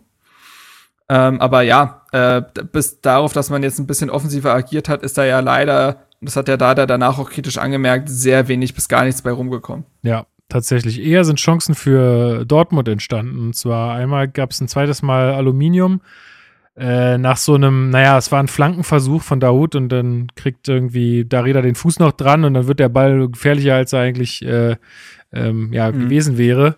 Ähm, äh, da hatten wir ein bisschen Glück und dann ähm, das nächste Mal äh, Alu war dann, glaube ich, ähm, nee, Quatsch, da gab es dann die zweite großartige Parade von Jahrstein in dem Spiel und zwar ähm, Ecke vom BVB und ähm, Chan köpft dann äh, sehr, sehr gefährlich aus kürzester Distanz eigentlich auf den, mhm. aufs Tor. Und da hält Jahrstein auch klasse. Also das, da kann man auch nichts sagen. Da hat er auch einen rausgekratzt. Ähm, ja, und dann kommen wir eigentlich schon zur 80. Minute und zur roten Karte äh, von Wladimir Darida. Also ich glaube, wir sind uns alle drei einig. Sagt gerne, wenn ihr es anders seht, aber das ist äh, nee, eine nee, sehr, nee. sehr klare rote Karte gewesen. Ja, klar. Also ich hatte, ja, ich hatte, ich hatte tatsächlich äh, erst so gedacht, boah, jetzt, also weil was mich ja in, seitdem keine Zuschauer in, im Stadion sind, äh, mega aufregt, ist, regt ist dieses Rumgeschreie. Also man hat, die haben es wahrscheinlich früher auch schon gemacht, aber jetzt hört man es halt noch mehr und die schreien alle rum, als ob sie gerade aufgespießt werden bei jeder Berührung und das äh, nervt tierisch aus, also mich nervt tierisch und ähm, Reus hatte sich ähm, kurz vorher noch ähm, irgendwie an der Wade oder am Bein oder am Fuß oder irgendwo behandeln lassen und ist dann reingekommen und dann dachte ich im ersten Moment so, ach ja, und jetzt stirbt er wieder so, ne? Denkt man ja dann irgendwie, also das ist das der erste Impuls, den man meistens hat. Aber man sieht dann sehr deutlich in der Wiederholung und der Schiedsrichter hat es in dem Fall dann auch sehr gut äh, gesehen aus seiner Position. Darida trifft den halt einfach voll so auf Knöchel, Achillesfersen, Gegend und zwar voll mit den Stollen rein. Also es muss unfassbar wehgetan haben. Also ich hoffe auch nicht, dass Reus, Reus da jetzt irgendwie länger verletzt ausfällt. Das wäre ganz Besonders bitter. Reus, ne? Ja. Der da mhm. wirklich empfindlich auch ist und ähm, da ständig ausgefallen ist, leider. Ähm, ey, das ist so eine Grätsche, wo Darida, sobald der runtergeht, merkt, fuck. Also, das, das ist, also, das ist die erste rote Karte für Darida im Hertha-Trikot gewesen. Ähm, Glattrote, ja. Das, ja, die glatt, erste glattrote, genau, der ist schon mal vom Platz geflogen mit Gelbrot gegen Hoffenheim oder sowas. Ähm, ansonsten ist es, äh, ist es, ist der ja eigentlich ein wirklich, wirklich fairer Sportsmann. Der hat auch nicht eine Sekunde diskutiert, als er die rote Karte gesehen hat, sondern äh, ist zu Reus gegangen und wollte sich dafür entschuldigen. Ähm, ist natürlich, also ist übrigens äh, live quasi während der Folge reingekommen. Äh, er ist für drei Spiele gesperrt mhm, worden. Hertha hat die mhm. Strafe akzeptiert. Ähm, sprich, Darida wird jetzt gegen Leverkusen, Union und Gladbach fehlen. Ähm, das bei der aktuellen Personallage im zentralen Mittelfeld natürlich absolut genial ist. Ähm, auch wenn vielleicht ein paar Spieler bis dahin wieder wiederkehren, ist das trotzdem doof. Punkt. Ähm, aber ja, gar keine Diskussion und natürlich auch total bitter, weil Hertha liegt zu dem Zeitpunkt 0 zu 1 hinten. Ähm, ist gerade da, hatte gerade drei Offensivspieler gebracht, will das jetzt drehen, hat das ja zumindest bis dahin auch ein bisschen offener gestalten können, auch wenn noch keine klaren Torchancen entstanden sind. Aber das nimmt dir ja natürlich komplett den Wind aus den Segeln. So. Ja. Ähm, auch weil Dardai dann, ja? Ja, die Reaktion darauf war dann auch, dass Alderete äh, kommt für Piontek. Äh, ja, das hat mich auch Er zieht halt Martin Dada ins Mittelfeld. Ähm, der ist, der kann auch Sechser spielen, der ist ja auch, also haben wir, wir haben schon oft seinen äh, Spielaufbau gelobt. Ähm, deswegen ist er dann ins Mittelfeld quasi gerückt und du konntest jetzt aber nicht quasi, du konntest ja nicht alles auflösen. So. Ähm, weil das ist ja dann, das ist einfach Quatsch. Äh, kann man natürlich sagen, jetzt werft alles nach vorne. Aber wir sind halt nicht bei der Kreisklasse, sondern der Bundesliga, die rennen dir da hinten die Hütte kaputt und dann wird's auch eklig, was Tordifferenz und so weiter angeht. Genau, das ähm, wollte ich jetzt nochmal unterstreichen. Also das ist nämlich, glaube ich, auch so ein Move gewesen, so von wegen, okay, jetzt schauen wir mal, dass das hier nicht zu hoch ausgeht, weil, äh, ja, das wird am Ende sehr entscheidend, ja. glaube ich. Ja, und Piontek, an dem ist die Partie auch vorbeigegangen. So, und dann wechselst du halt dann alte Räte ein, um da hinten noch irgendwie jemand stehen zu haben. Die Offensive waren dann trotz, äh, waren ansonsten alle aufs Feld gebracht worden. Ähm, ja, aber daraufhin ist es natürlich wieder Dortmunds Spiel. Ähm, in der 89. Minute treff, trifft äh, Giovanni Reina den Pfosten. Mhm. Da hätte es schon vorbei sein können. Äh, das war eine sehr knappe Geschichte. Und äh, dann ist es halt in der 90, äh, 90 plus 3, das 0 zu 2. Ähm, da ist dann äh, Yusufa Mokoko, äh, der da links vorbeizieht an Stark. Das war ein bisschen einfach, muss man sagen. Ähm, da war Stark so ein bisschen hüftsteif, ähm, den ich in den letzten Wochen immer wieder herausgehoben habe, stark, ganz klar. Und das, das, äh, diese Aktion macht jetzt daraus auch kein schlechtes Spiel von ihm, aber trotzdem ein bisschen hüftsteif. Und dann schießt er da links aus Spitzenwinkel rein. Auch da muss man sagen, man kann halt die Situation entgegenhalten. Jahrstein hat zweimal überragend gehalten in dieser Partie. Dann der Patzer beim 0 zu 1. Und ich finde auch da, man kann, äh, es wurde so ein bisschen entgegenargumentiert auf Twitter, dass er ja so ein Stück weit spekulieren muss, dass vielleicht auch nochmal eine Hereingabe in die Mitte kommt. Und deswegen kann er da nicht komplett die Beine zumachen.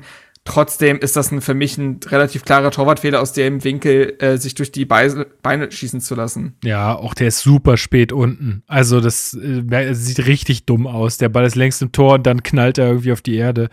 Also das, ähm, ja, sehe ich auch. Also ich würde es jetzt nicht komplett auf seine Kappe schreiben, aber äh, das, da, das hätte man besser machen können glaube ich. Da, also ich, wie du sagst, ne, stark und äh, auch Räte, die lassen sich da irgendwie zu, zu schnell vernaschen, aus meiner Sicht.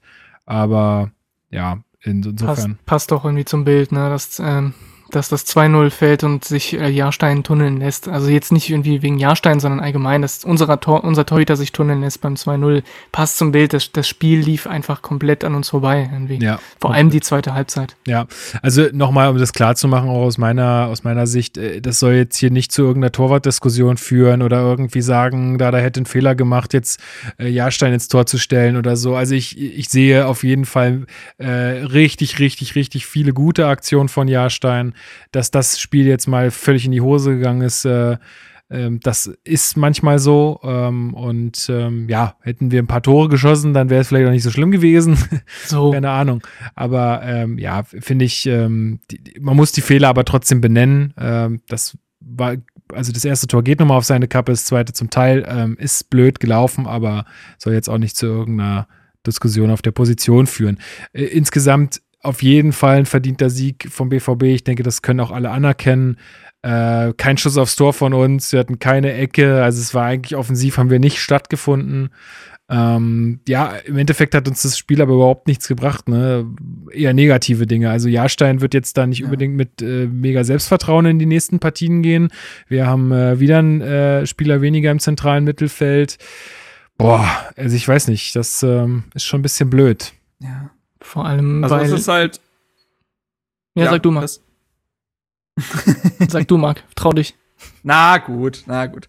Ähm, ja, also ich, ich, ich glaube, Dardai hatte, äh, das hatte so ein bisschen Labadia-Züge, dieses Spiel, finde ich, irgendwie also mangelnde Balance irgendwie, ne, dass du komplett ja. sicher stehst, mhm. aber da vorne nichts funktioniert ja. und dass wenn du dann offensiv wechselst und versuchst dann mehr zu bringen und die Mannschaften im Rückstand hinterher rennt, dass du zwar allen den Willen anmerkst, aber dass es null systematisch war. Also dann wird irgendwie nach vorne gelaufen, aber ja, und da das hat ja auch tatsächlich Dada nach dem Spiel angesprochen. Ähm, er hat gesagt, in der zweiten Halbzeit hatten, haben wir so viele offensive Spieler auf dem Platz, aber wir haben nicht mal einen Toss, nicht mal eine Ecke, nicht mal einen Standard. Nach so einer zweiten Halbzeit mache ich mir Sorgen, da muss man sich schon die Frage nach dem Können stellen. Und mit dem Können meint er vor allen Dingen diesen Mut. Ne? Also er hat gesagt, die hintere Kette funktioniert, da, da haben sie alles gut gemacht, doch dann kommen, wir, die, kommen die Bälle nach vorne und es passiert nicht viel. Das ist nicht okay, da mache ich mir Sorgen. Und darüber werde ich mit den Jungs am Dienstag reden. Ähm, man trainiert ja angeblich jetzt auch quasi nichts mehr für die Defensive. Das hat sich ja auch eingespielt. Ich glaube, irgendwann hast du deine Mechanismen drin und dann nutzt du die Zeit, um Offensivabläufe zu trainieren. Aber apropos Abläufe, die waren halt einfach gar nicht zu sehen in dieser Partie. Also ich habe nicht gewusst, was diese Idee sein soll. Und ich glaube nicht, wir haben in den letzten Partien aber das Trainerteam gelobt, ich glaube nicht, dass, die, dass denen keine Idee mitgegeben wurde. Also das Problem besteht eher darin, dass dann vielleicht der Kopf so mitspielt, dass du das nicht mehr umsetzt und nur noch vorgewillt nach vorne rennst, aber ohne Systematik. Und äh, so wirst du keinem Gegner in der Bundesliga, wenn er dir keine Geschenke macht, gefährlich. Und das ist natürlich ein großes Problem. Vor allem auch den, den Mannschaften, wo wir ja alle sagen, da müssen wir noch gewinnen oder da müssen wir noch unsere Punkte holen. Die wissen auch alle, wie man verteidigt. Das machen die jeden Spieltag. Also deswegen, ja, ähm, ja total. Da muss man ähm, offensiv schon irgendwie ein bisschen mehr bringen. Und, und ja, das ist ja auch das, das glaube ich, was, was am, am frustrierenderen ist, äh, dass man 2-0 gegen Dortmund verliert. Ich glaube, vor dem Spiel hätten wir alle gesagt, also wenn, wenn du den Spielverlauf nicht siehst und einfach siehst, okay, Hertha hat 2-0 gegen Dortmund verloren, dann würden wir alle sagen, ja, okay, passiert, ne? Aber das, warum wir alle so frustriert sind, ist, glaube ich, auch wirklich die Art und Weise. Weil du hast den Eindruck gehabt, auf dem Platz glaubt die Mannschaft gar nicht daran, dass, dass, dass die ein Tor schießen kann. Mhm. Und ich verstehe das halt null, weil du hast halt keinen Druck gegen Dortmund. Du musst da nicht gewinnen. Alle erwarten, dass du von Holland irgendwie auf die Fresse kriegst. Und dann, und dann kannst du doch mutiger auftreten. Das kriegen andere Teams im Abstiegskampf hin. Das kriegen Mainz, das kriegt Mainz hin, ja. Das kriegt Bielefeld hin. Und, und wir bringen da diesen Mut nicht zusammen in Dortmund. Das, was mich am meisten frustriert hat, ist, dass wir eigentlich diese, ja, diesen Willen, diesen Mut, den haben wir eigentlich gegen große Teams immer gezeigt unter Dardai. Und gegen Dortmund ist das erste Mal gewesen, wo du den Eindruck hattest, irgendwie glaubt die Mannschaft nicht dran irgendwie glauben die, die, die auf dem Platz stehen, glauben nicht dran, dass die ein Tor schießen können. Und ja, genau. Das war glaub, echt frustrierend. Ja, das ist so das Entscheidende, das hat ja Marc auch schon gesagt mit der Balance, ne? Also, dass, dass da halt einfach, ich glaube, dass da einfach so krass der Fokus bei allen so war, okay, wir dürfen einfach nur kein Tor kriegen. Haaland irgendwie aus dem Spiel nehmen und einfach kein Tor kriegen. Und dann gucken wir mal, was passiert so. Äh, aber da ja, war, was doch aber das ist doch aber komisch, wenn du überlegst, dass, dass Hertha doch jetzt gerade dieses Muss-Spiel gegen Augsburg gewonnen hat und jetzt eigentlich das Ding war, der Knoten ist geplatzt, die Spieler können jetzt etwas befreiter aufspielen. Dass dann quasi das Gegenteil der Fall ist, ist halt schon strange irgendwie. Ja. Ne? Definitiv. Ja, also ich, und, äh, ich finde es halt einfach krass, weil also bei mir blieb danach irgendwie so ein bisschen zurück. Wir schaffen es halt einfach nicht, äh, eine Überraschung auch im Sinne von mal 0 zu 0 in Dortmund, also mal einen Punkt zu holen in Dortmund oder so, diese Überraschung nicht äh, irgendwie zu erreichen und äh, haben halt jetzt dann auch irgendwie gegen die vermeintlich kleineren äh, Mannschaften oder einfacheren Gegner, also ich sage das ganz bewusst in so einen Anführungsstrichen, weil äh, wenn, also ich sehe uns da halt auch schon zwei, dreimal patzen und dann kriegst du halt richtig Probleme. Also dann, dann wird's wirklich richtig, richtig schwer. Und äh, also ich meine, äh, bleibt jetzt uns nichts anderes, als äh, das abzuhaken und irgendwie ähm, äh, ja, die Devise weiter zu verfolgen. Wir müssen jetzt gegen Leverkusen mindestens einen Punkt holen. Äh, das wird aus meiner Sicht auch nicht viel einfacher, weil wir jetzt äh, auch gegen Bielefeld verloren. Also einmal ist es blöd, weil Bielefeld gewonnen hat und wir jetzt einfach auf einem äh, Relegationsplatz stehen und Leverkusen jetzt wahrscheinlich auch ähm, also ich glaube eher daran, dass die ein bisschen wacher sein werden.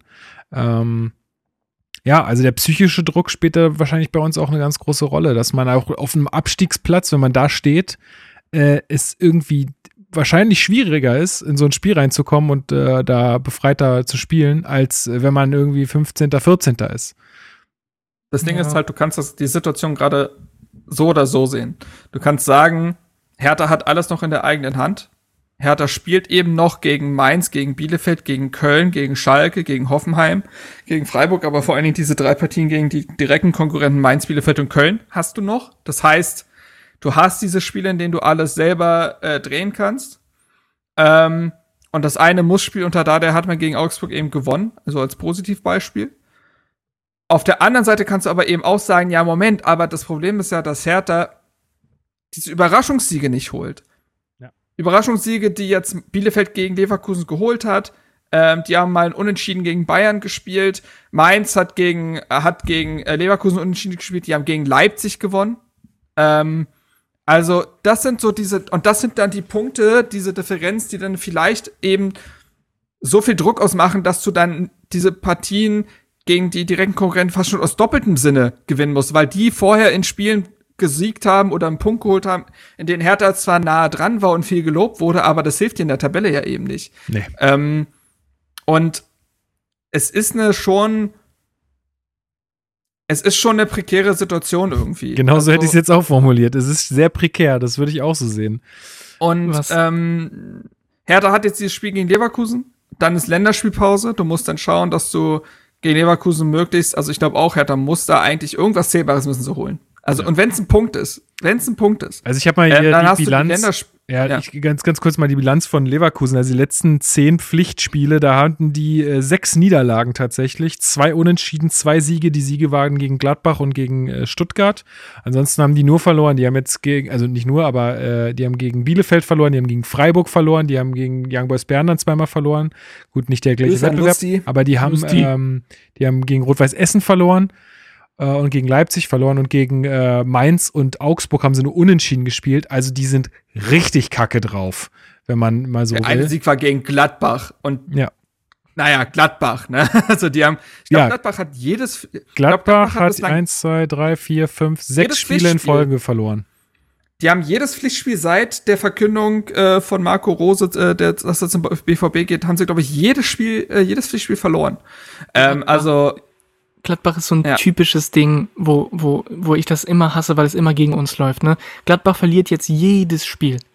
Und wenn es dann gegen uns ist, dann nächsten Monat im April, dann haben die sich wahrscheinlich wieder gefangen. Vielleicht wurde Rose rausgekickt oder was auch immer passiert, aber die werden sich wahrscheinlich fangen. Wahrscheinlich werden Und dann spielen wir gegen einen ganz nutzen. anderen Borussia Mönchengladbach als das, was, ja. ähm, was wir heute sehen. Ne? Das ist bitter und das, das ist ja auch einer der Gründe. Ich meine, es hat, es hat tausend Gründe, warum wir da stehen, wo wir stehen. Ne? Aber das, was auf keinen Fall eine Hilfe ist, ist der Spielplan. Weil dadurch, dass wir immer wieder gegen diese, diese großen Teams gespielt haben jetzt, kommen wir nirgends, wir können keinen Lauf starten. Ne? Wie zum Beispiel, ähm, Mainz, Mainz hat ja auch so einen Lauf, wo, wo die einfach jedes Spiel, in, in jedes Spiel reingehen und du weißt, okay, die werden auf jeden Fall ein gutes Spiel machen. Bei uns ist das so, du hast den Eindruck, vor jeder Halbzeit werfen wir irgendwie die Würfel und gucken, ja, vielleicht Tagesform, ne, wie Dada immer sagt, oder vielleicht, vielleicht machen wir ja, sorgen wir ja irgendwie für, für eine gute Halbzeit.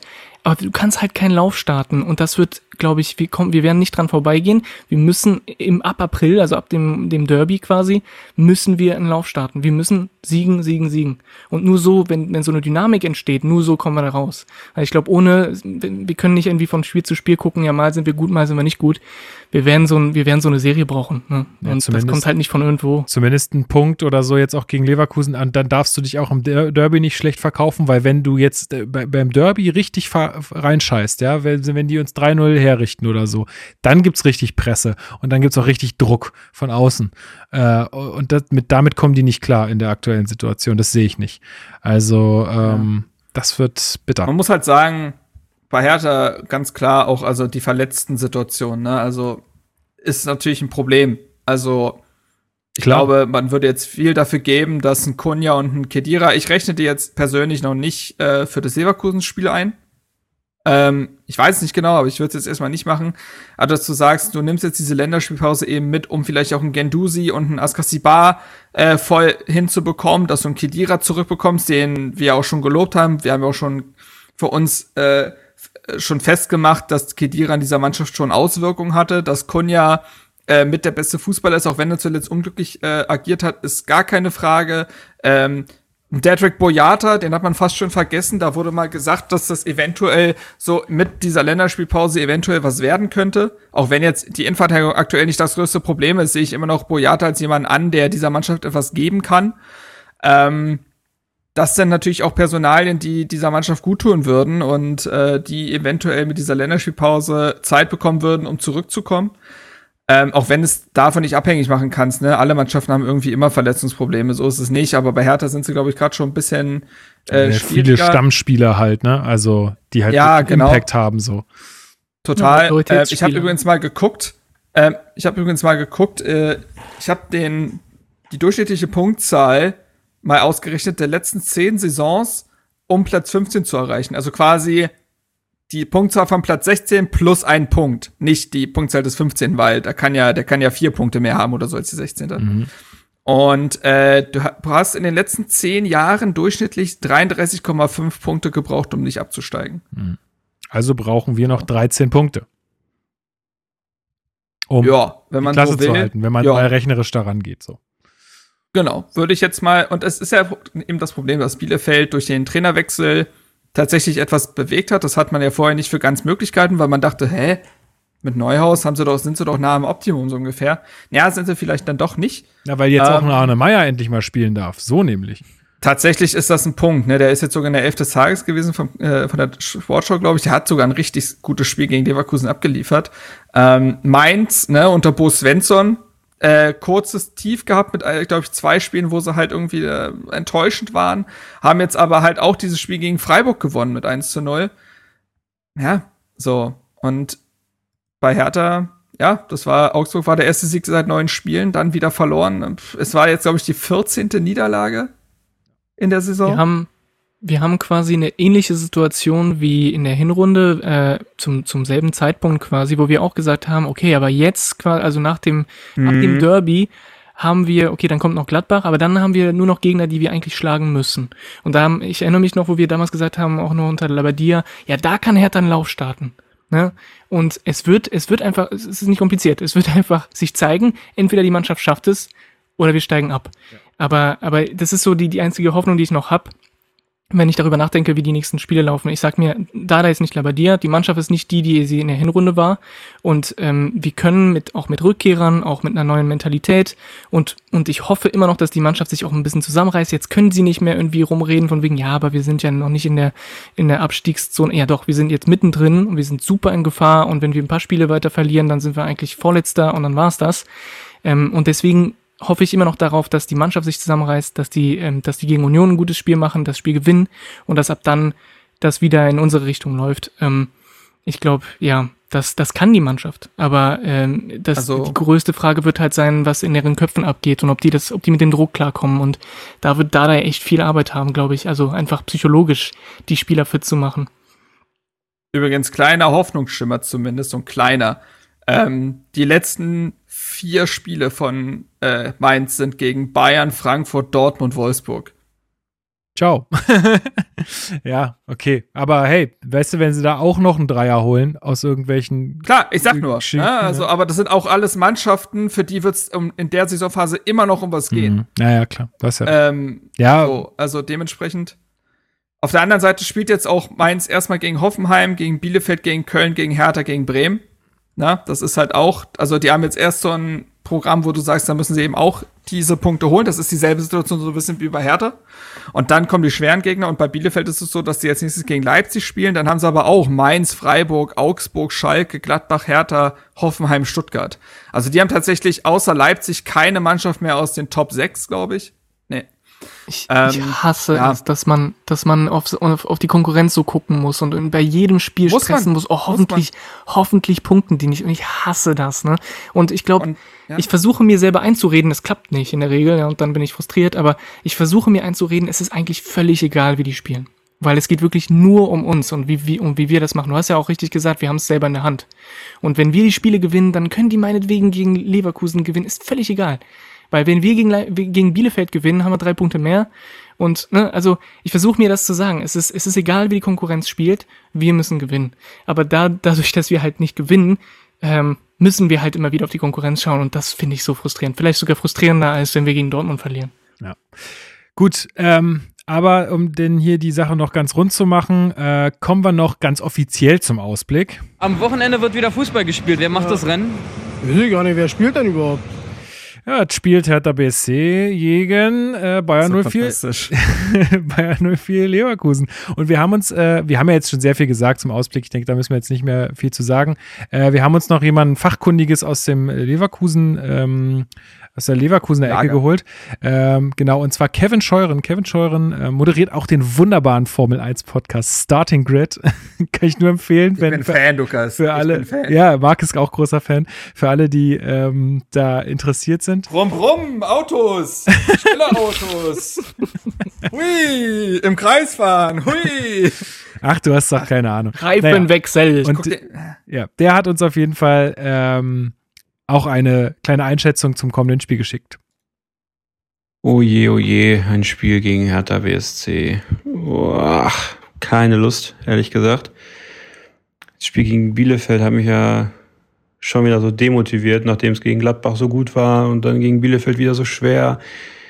Ich weiß ja nicht, was ihr macht. Ob ihr sehr defensiv spielen werdet oder ob ihr auch das Spiel machen wollt, dann könnte ich mir vorstellen, dass es ein bisschen einfacher wird für Leverkusen in Berlin, aber da weiß man halt nie, was Paul Dardai macht. Ne?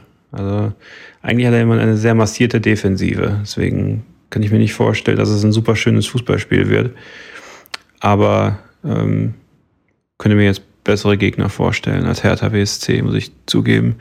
Auch wenn es bei uns einfach generell aktuell ein bisschen schwierig ist. Ne? Also der Kopf ist überhaupt nicht frei, dann die vielen Verletzten, es fehlen die Erfolgserlebnisse. Und so, wenn die sich nicht bald mal wieder einstellen, dann bist du halt ruckzuck äh, in der Conference League oder gar nicht europäisch. Und da muss man echt schnell äh, den Wandel schaffen. Ich glaube auch nach wie vor, dass es mit dem Trainer gelingen kann. Ich glaube, das Spiel gegen die Bielefeld hätte man gewonnen, wenn man, wenn, wenn dieses Ding von Gray reingeht oder so. Ne? Also es müssen einfach wieder Erfolgserlebnisse her. Die Leichtigkeit muss her, Siege müssen her. Ob das jetzt in Berlin klappt, boah, es ist un, unangenehm zu spielen bei euch, muss man ja wirklich sagen. Also klar, wir haben auch schon hohe Siege gehabt, aber auch schon Spiele, gerade in Berlin, die wirklich, wirklich dramatisch waren, äh, weil ihr einfach wenig Räume bietet. Und da bin ich gespannt darauf, ob, ob man die Ruhe behält und auch dann da versucht, kreative Mittel zu finden, das zu durchbrechen. Aber es ist schwer einzuschätzen. Also ich, wie gesagt, ähm, wenig Lust auf dieses Spiel, wenig Lust auf diesen Gegner. Und äh, ist natürlich auch irgendwo das Spiel der Enttäuschten so ein bisschen. Ne? Also ihr habt euch ja auch mehr erhofft äh, vom Trainerwechsel hin zu Paul Dardai. Aber die Statistik liest sich ja jetzt auch nicht so pralle. Unsere Statistik liest, liest sich nicht pralle. Also es ist so ein bisschen äh, Not gegen Elend vielleicht. ah, mal gucken. Also ich bin, ich bin mal mutig und sag mal, äh, wir gewinnen 2-1. Irgendwie, keine Ahnung, äh, würde ich mir wünschen. Aber Sieg ist für uns eigentlich super wichtig, für euch natürlich auch. Also seid ihr auch schon wieder weiter hinten drin, als man das vielleicht gedacht hätte. Also ich zumindest gedacht habe vor der Saison. Also äh, wünsche euch ein gutes Spiel und dann hören wir uns danach. Dann kann ich euch vielleicht mehr sagen, ob das Spiel wirklich so dramatisch schlimm war, wie ich das jetzt gerade denke, wie es ist. Bis dahin, schöne Grüße an euch beide und viel, naja, Erfolg kann ich euch nicht wünschen, aber gutes Spiel am Sonntag. Danke, Kevin. Und Day, ich wäre auch mit dem Punkt zufrieden, gar kein Problem. Also, Wie er mich gesnobbt hat, ne? Ja, beide. ich glaube, er wusste, nicht. er wusste nicht, dass du dabei bist. Ähm, siehst ja, ihn nach, liebe bitte. Grüße an Kevin. Genau. Gut, ähm, ja, also, wie gesagt, Punkt muss her. Ähm, mindestens, ähm, das muss die Devise sein. Und aufgrund der fortgeschrittenen Zeit würde ich jetzt die Frage stellen, ob wir jetzt noch was auf der Tagesordnung haben oder ob ihr noch was loswerden wollt. Ähm, ansonsten würde ich das dann hier für heute zumachen.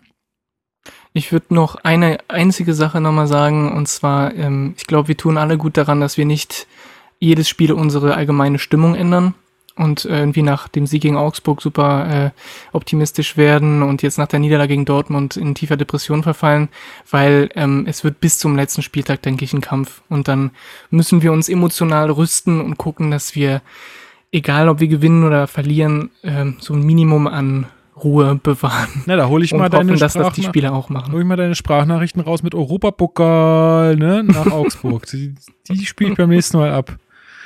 ja, klar. Gut, ähm, Marc, du hast, glaube ich, auch nichts mehr, ne? Ähm, Nö. Cool. Blank. Dann hoffen wir mal, dass das jetzt gegen Leverkusen klappt. Hören uns am nächsten Montag wieder. Ich danke dir sehr, Marc, dass du mit dabei warst. Ähm, freue mich auf jede neue Runde Gartic Phone, aber natürlich auch äh, auf jeden neuen Podcast mit dir und äh, sage vielen, vielen Dank an euch alle da draußen, dass ihr uns wieder zugehört habt, ähm, dass ihr auch nach Niederlagen hier einschaltet äh, und, und hört und eure, euch eure Thera Therapiestunde abholt. Und dann ähm, ja, gebe ich ab an Chris, der heute das letzte Wort hat. Und äh, ihr kennt ja sicherlich hoffentlich alle schon unsere tolle Hertha Base Auswärtsfahrten Playlist auf Spotify. Äh, wir haben keinen Deal mit denen, ja, das ist einfach nur, weil das die, äh, der Dienst ist, den sehr, sehr viele Menschen nutzen, haben wir das da gemacht. Ähm, äh, eine kleine Playlist erstellt, in, äh, wo man quasi, wenn es wieder möglich ist, ähm, dann Auswärtsfahrten mit bestreiten kann. Da wird alles vertreten sein oder ist schon alles vertreten oder sehr viel vertreten, aber wir werden diese Playlist jetzt sukzessive weiterfüllen. Also es lohnt sich da auch einfach mal äh, zu folgen. Ähm, es haben schon, glaube ich, 97 sind es aktuell. 97 Leute getan, also äh, haut da rein. Ab 200 gibt es ein kleines Special, ähm, wo äh, ich ein paar Sing-Sang-Momente aus Bilbao teilen werde mit euch. Ähm, das ist damit versprochen. Äh, und äh, ja, genau, Chris hat jetzt die Möglichkeit, die letzten Worte zu sprechen und einen neuen Song dieser Playlist hinzuzufügen. Ich danke euch. Äh, bis nächste Woche. Ciao. Ja, ich äh, habe noch kein Lied für die Rückfahrt. Wenn Hertha 2-0 gegen Bielefeld verloren hat oder sowas, dann braucht's für mich irgendwie eine Band, die ein bisschen, ja, ein bisschen mehr Hass ausstrahlt und keine positive Musik. Deswegen habe ich mir meine Hertha-Niederlagen Band geholt, ähm, die heißt Disturbed, sollte ein Begriff sein. Oh. Und das Lied, das ich mir ausgesucht habe, ist ähm, also eher was für die Rückfahrt. Und es ist eigentlich ein Ausdruck meiner größten Sehnsucht im Moment. Und zwar heißt das Lied 10.000 Fists in the Air, also 10.000 Fäuste in der Luft. Und genau das vermisse ich eigentlich gerade so. Also in dieser fürchterlichen Saison mit euch bekloppten Hertha-Fans da draußen im Block zu stehen, egal ob auswärts oder heim, alle haben die Fäuste oben, alle, alle rufen den Schlachtruf und dass man einfach diesen Frust, diese Trauer, diese Angst, die wir hier jetzt spüren, dass man das einfach im, im Stadion raushauen kann, das fehlt halt äh, wahnsinnig. Deswegen musste dieses Lied rein. Und äh, ja, hört euch die Playlist an, bleibt gesund, haltet den Kopf hoch und die Fäuste sowieso. Und ha ho he, Hertha BSC. Ha!